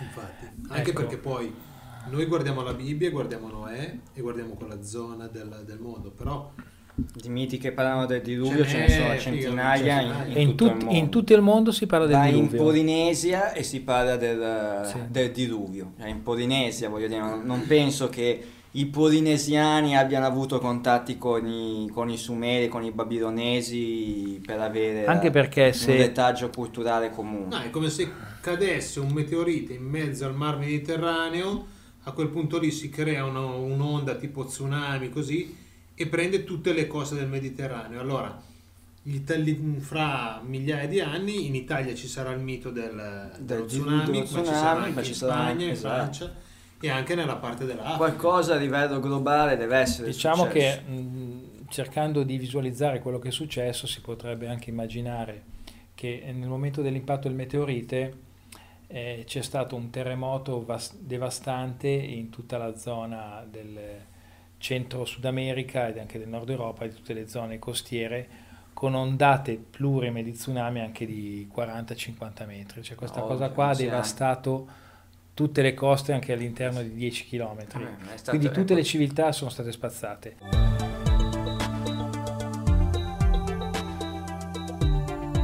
La fase successiva sono stati uragani e altrettanti tsunami in, in altre aree del pianeta perché per effetto domino le, le acque si sono spostate tutte. Questo oltre alla, al- diciamo, alla variazione repentina dell'asse, quindi probabilmente i suoi abitanti sono stati alleggeriti per qualche secondo e si sono trovati su, eh, non so, magari eh, popolazioni che si trovavano in un, in un clima subtropicale, si sono trovate poi eh, a, popo- cioè, a livello artico, perché Eh, è possibile che la- l'asse sia spostato di diversi gradi, no? Questo nell'immediato, poi negli anni successivi appunto eh, climatologia che è completamente invertita, probabilmente se si è invertito anche l'asse ci sono state delle precipitazioni continue, venti, uragani, cioè la, la meteorologia è stata la prima a, diciamo, ad essere diciamo, sconvolta. Quindi una ripercussione anche Ecco. poi sull'agricoltura Esatto, su sulla tutto. capacità di produrre È chiaro. risorse. È probabile che alcune nicchie di conoscenza, appunto come si diceva, eh, i Sumeri piuttosto che mh, eh, i primi Egizi, piuttosto che i Babilonesi, nell'area diciamo eh, nord- nordafricana e eurasiatica e in India dall'altra parte, si siano diciamo conservati a livello di conoscenze e eh, erano probabilmente aree un po' più stabili no? da quel punto di vista. India e mi viene in mente anche magari il Tibet per la Sì, sua esatto, ubicazione sì, sì, già a 4000 Diciamo, metri d'altezza. diciamo aree che si sono conservate più o meno, no? E a proposito di tsunami c'è da dire anche che c'è stata poi quella, diciamo, quella ehm, civiltà che sarebbe quella greca cretese che anche lì sarebbe stata sommersa da, da una- da un terremoto devastante con relative ondate di tsunami che avrebbe fatto emergere l'isola di Santorini, Mm, perché mm, l'isola di mm. Santorini non esisteva, Non esisteva cioè, geologicamente è molto giovane, perché sarebbe emersa qualche migliaia di anni fa in seguito a un, a un evento diciamo sismico molto potente. C'è da dire che E poi distruttasi con Esatto. l'eruzione del sì, vulcano. c'è da dire che non si sa se il riferimento al diluvio di cui parla la Bibbia si, sia- si riferisca a quell'evento, diciamo, nostro mediterraneo, piuttosto che quello magari più esteso e globale che ha riguardato Atlantide, quindi andiamo indietro nei millenni. Voi cosa ne, cosa ne pensate? Ma noi... eh, L'idea nostra è simile. Sì, io personalmente penso al diluvio biblico come, cioè, collegato all'inondazione del Mar Nero, che è comunque conseguenza della dislocazione dei ghiacci e della fine della glaciazione di Gurma, perché il Mar Nero, quello che oggi vediamo come Mar Nero, nell'antichità, geologicamente dimostrato, era semplicemente una enorme depressione. Al di sotto del livello del mare, ma protetto dal, um, dal dislivello dello stretto del Bosforo e dei Dardanelli, cioè c'era il Mediterraneo, quello che oggi è il Mediterraneo, che però non inondava il Mar Nero perché rimaneva più basso rispetto al dislivello che oggi è coperto dallo stretto del Bosforo e dei. Dardanelli. Che cos'è successo? Con lo scioglimento dei ghiacci e l'innalzamento del livello del mare di un centinaio di metri, il Mediterraneo ha strabordato la diga naturale rappresentata dallo stretto del Bosforo e dei Dardanelli, riversando tonnellate, tonnellate, tonnellate d'acqua Miliardi di metri cubi. miliardi di metri cubi d'acqua all'interno della depressione del Mar Nero, trasformando quella che era un piccolo lago attorno al quale era sorta una civiltà, allagando tutto chiaramente e distruggendo tutto. Il Noè, la figura di Noè, che nella tradizione viene collocata in, eh, in Mesopotamia o nella zona della Palestina, perché chiaramente quando pensi alla Bibbia pensi a quella zona lì, ma in realtà non è mica escluso che quando leggi la Bibbia stai parlando in epoca, durante, nell'epoca dei patriarchi di tutt'altra regione. Alla fine il Mar Nero non è che è tanto lontano, è semplicemente al di là della Turchia. Sì, sono stato molto Ma. Abramo viene dopo. Sì, no, ma per dire, non è che è rimasto lì, cioè si è spostato in tutta la Abramo veniva da- da- da- dalla città di Ur, per cui voglio dire, quando si parla di Noè, nessuno mi vieta di pensare che Noè non stesse nella terra promessa Infatti, o tra il Tigre e infatti. l'Eufrate, ma stesse dall'altra parte della Turchia. Non è che ti dico che stava dall'altra parte dell'Oceano Atlantico, no. dall'altra parte della Turchia sì, tant'è vero che l'arca dove si... ehm, dove atterra, dice. dove si arena, sul monte Ararat, cioè sull'altopiano turco-caucasico, da cui poi ricomincia e risorge quella che sarà la civiltà, le- quelle che saranno le civiltà mesopotamiche. Sì, c'è un- Un'altra cosa che volevo dire per- che riguarda un po' in generale questo, se tu prendi la terra e gli togli l'acqua completamente, la terra è come se fosse una mela mangiata da una parte. La zona della fossa delle Mariane, tutta quella zona lì, è lì che magari è sta- È lì che è l'asteroide... stato colpito è- dall'asteroide. O è, o è una... Altre teorie parlano dell'impatto dell'asteroide di, di 12.000 anni fa perché ci sono teorie che effettivamente cercano di comprovare l'ipotesi presentata oggi dell'impatto dell'asteroide. Però lo, lo ipotizzano l'impatto nel Nord America, tra la Groenlandia e il Nord America e perché quella hanno regione. trovato le micro... Perché hanno trovato le microparticelle Sì. di quella Ne sostanza. parlava De Angelis. Che ne nel parla in continuazione De Angelis quando, durante le sue conferenze e anche nel libro. E tra l'altro sarebbe la causa principale Sì, Nord America ma fino al Belgio, eh. Sì, sì, certo. Quindi è una zona molto ampia. Che però sarebbe anche la causa dell'estinzione di quella che viene chiamata la cultura Clovis in Nord America. Per cui cioè, evidenze geologiche, storiche, scientifiche ci sono. basta Sì. cercarlo. Basta cercarle e metterle insieme. Se una persona Eh, si chiude e dice no, questa cosa non è possibile perché la storia Non ci ufficiale, interessa neanche se ce la insegnano così perché chi ne sa più di me ha detto così, non, è- non va né a destra né a sinistra. Certo, però, Eh, ma molti però- si mette in discussione tutto. Eh, per esempio, una mia amica mi ha detto che parlando, un'amica che comunque mastica la nostra stessa lingua, parla la nostra stessa- cercava di convincere un suo amico, lui fa, eh sì, io sono convinto che esistono gli UFO, eccetera, però io voglio un'evidenza matematica. Allora, ehm, l'evidenza matematica eh, non Sì, anche a me esiste. piacerebbe averla, però. Però eh, il, di- il discorso è che noi dovremmo essere motivati a cercare queste cose. Se una persona cerca un'evidenza dall'esterno, non ce l'avrà mai. Cioè, se io vo- vo- ti chiedo, Sì, tu mi devi sì. convincere, alla fine non voglio essere convinto, perché sono io che mi devo autoconvincere. Esatto. Sì. E quindi quelli che ti dicono, "No, ma però tu mi devi convincere di qua di là. Mm, Non è così, ho fatto una conferenza due mesi fa in un istituto tecnico a Milano dove ho, portato, ho parlato dell'archeologia misteriosa, ho portato l'evidenza dei graffiti, delle sfingi su Marte, eh, del, mm, praticamente mm, ho parlato proprio, cioè non solo di Atlantide ma anche eh, per esempio ampie, anche mh, delle evidenze ufologiche nel passato, cioè le- le- la tela del Bernini, clipologia sì. e così, e vedevo che c'erano dei ragazzi che sono andati via, alcuni che facevano le facce così, altri che erano lì così con gli occhi sbarrati. È chiaro che ci deve essere un interesse, no? Ma io Se credo, no- guarda, io C'è credo... una dicotomia tra... Ma io credo che siano fasi, fasi diverse di un'esistenza che si dipana su diverse vite. Prima si parlava di reincarnazione, allora sulla Terra io penso, seguendo la metafora che mi è stata introdotta da un carissimo amico di Roma, io penso che sulla Terra contemporaneamente ci siano anime, chiamiamole anime, che sono alla scuola elementare, Sì. altre che sono alle medie, altre che sono al liceo e altre che sono all'università. Quando tu sei alle elementari non puoi capire quello che viene insegnato all'università. Non hai, non hai proprio la possibilità. Per cui sono fasi diverse di un'esistenza, la nostra, che si dipana su diverse vite. Probabilmente quelli che alla tua conferenza facevano le facce o sono andati via, semplicemente non erano ancora pronti per poter recepire tutta una serie di informazioni, di contenuti necessari.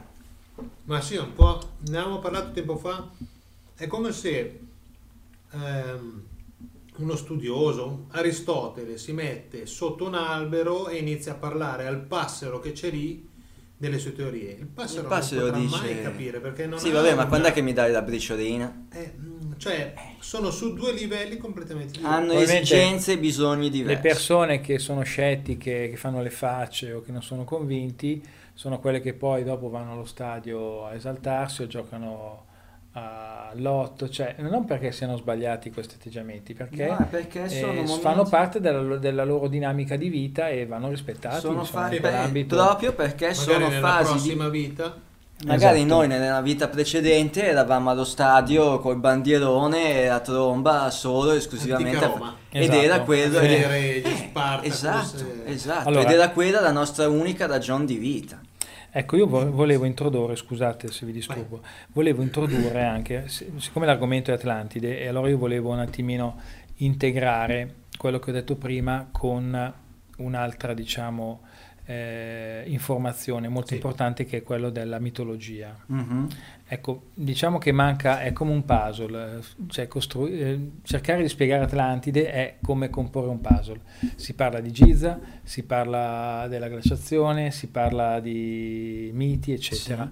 In questo caso la mitologia ha un peso perché eh, nella maggior parte dei casi a scuola viene spiegato ai ragazzini che gli antichi si divertivano perché erano ignoranti a dipingere delle, diciamo, delle situazioni solo perché avevano molta fantasia. Sì, sì. Però sappiamo, sappiamo che chi invece eh, diciamo, disegna o cerca di rappresentare, perché in quel momento ha degli strumenti limitati che non sono la radio, eh, il computer, eccetera, ma attraverso il disegno le proprie diciamo, conoscenze lo fa con la scrittura, con il disegno. Come mai in Egitto troviamo delle raffigurazioni di uomini lupo, uomini falco, eh, donne gatto insieme a degli umani? Solo perché quest- queste persone che hanno fatto questi disegni avevano una fervida fantasia e pensavano che era giusto mettere insieme a degli umani eh, queste entità. Addirittura ci sono delle raffigurazioni, io le ho viste personalmente, ma poi sulla rete se ne trovano in quantità industriali, per modo di dire, di queste entità che stanno facendo delle operazioni con umani. Per esempio, ehm, Anubi, che è l'uomo, il dio, lupo- il dio Sì. con la testa da, da lupo, era un chirurgo, infatti in, in due o tre geroglifici che ho visto è chinato su un tavolo dove c'è una persona distesa nell'intento di operare. l'operazione. Quindi chi ha fatto questo disegno voleva trasmettere che lui ha visto una scena di un uomo con la testa da lupo che sta facendo un'operazione su una persona con degli assistenti. Ok? Allora, fino a che punto posso credere che sia fantasia e fino a che punto posso credere che sia realtà? Ok. Ecco, quindi nella mitologia greca, sumera, egiziana ci sono queste entità rappresentate metà umani e metà animali. Allora, siccome sono centinaia se non migliaia di queste raffigurazioni, possiamo pensare che si tratta soltanto di fantasia? Domanda. Allora, mm, nì, nel senso che io sono stato molto influenzato da Stargate e io l'uomo lupo me lo immagino con eh, l'uomo con su una, come si chiama, una, non un casco, sì, una struttura tipo casco da lupo. No? Però questa qua è la mia fantasia Invece io ti vedo col attuale. cappellino così, non so, un cappellino tecnologico, non so che cosa sia e dico che c'hai il becco in testa. Però quello è dopo aver visto Stargate, cioè, quindi capito, è molto... Soggettivo. Beh, tu hai Sì. visto Stargate, gli antichi egizi hanno visti, probabilmente hanno visto Stargate dal vivo. Beh, Hammering era però- impeppato, eh, era uno eh, che eh, la, la vedeva lunga, perché infatti lo Stargate sembra che sia esistito davvero, cioè era una porta spazio-temporale che poi forse, fo- qua parliamo sempre di teorie, eh, nel senso io, va- Certo. io sono molto borderline, anche se adesso mi sto controllando, in realtà eh, andrei molto No, no, oltre. vai, vai, Allora, vai. lo Stargate sarebbe stato, diciamo, progettato, comunque utilizzato proprio per evadere le persone dal pianeta nell'imminenza dell'impatto meteorico. Cioè, ov- ovviamente noi siamo in grado adesso di prevedere un impatto meteorico o l'avvicinamento di un asteroide anni prima, figuratevi su Atlantide, con le tecnologie che avevano avranno previsto l'impatto probabilmente decenni prima. Quindi tu visto dici, abbiamo, hanno calcolato che arrivava il meteorite. Hanno calcolato che han- Dicono fra vent'anni arriva il meteorite, esatto, quindi hanno- aspetta che facciamo lo esatto, Stargate così ci mettiamo esatto, in e probabilmente hanno usato lo Stargate come probabilmente delle astronavi cargo, astronavi madri per evacuare il pianeta. Probabilmente c'è stata un'evacuazione intensa. Gli Stargate erano utilizzati proprio per spostare fisicamente le persone da un, da un punto all'altro del pianeta o addirittura da un, da un pianeta a- ad un altro, cioè spostato Ma proprio in persone- un'altra costellazione. O solo le, passami a termine, solo le divinità. E le persone erano destinate a morire Questo non tutte. lo so. Salvo poi che Noè fu avvisato, gli hanno detto costruisci l'arca. Mentre noi ce ne scappiamo con lo Stargate, tu Noè costruisci l'arca. Questo non lo so, io cerco di analizzare quello che è la, diciamo, la, la, eh, diciamo, la dinamica del, del- dello strumento, cioè Mhm. questo Stargate sarebbe stato in grado di eh, proiettare attraverso la smaterializzazione, la rimaterializzazione in un altro Stargate, in un altro punto dell'universo. Cioè quello che ha, ha- diciamo, ha messo Americ in uno schermo, cioè probabilmente è esistito davvero, perché la sensazione che ho avuto io è un déjà vu, cioè un qualcosa che dico, "Eh, ma questa roba qua c'è. Sì, ti dico Cioè, la verità anche. sì. Se ti dico la verità anch'io quando ho visto la prima Cioè, volta sembra una cosa che già conoscevo. E quando io ho visto Stargate la prima volta, avrò avuto 12 anni. Non è che avessi, cioè, Sì, sì. ero già, ve- cioè, mi piaceva il mistero, ma non è che avevo... Quando io l'ho visto, Ero, ero un po' più grandicelli, eh. Quando, Più o meno sì. quando io l'ho visto la No, prima volta, quando, ma... io l'ho visto... 95. 95. Eh, avevo 14 anni il in realtà. film, perché dopo film. è sal- saltato fuori tutto il discorso. Avevo 14 anni e quando l'ho visto ho detto è andata così. Cioè non deve essere andata così. Quando l'ho Potrebbe visto, essere. non potre- quando l'ho visto io ho detto ecco, è andata così. E quindi cioè, nella mitologia probabilmente troviamo anche delle, delle evidenze storiche, storiche e comunque... eh, No, invece... invece-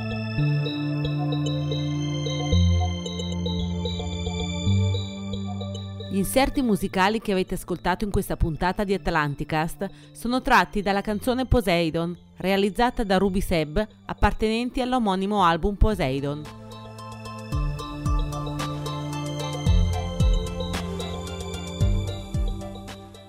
Sponsorizzato da www.gardenmary.com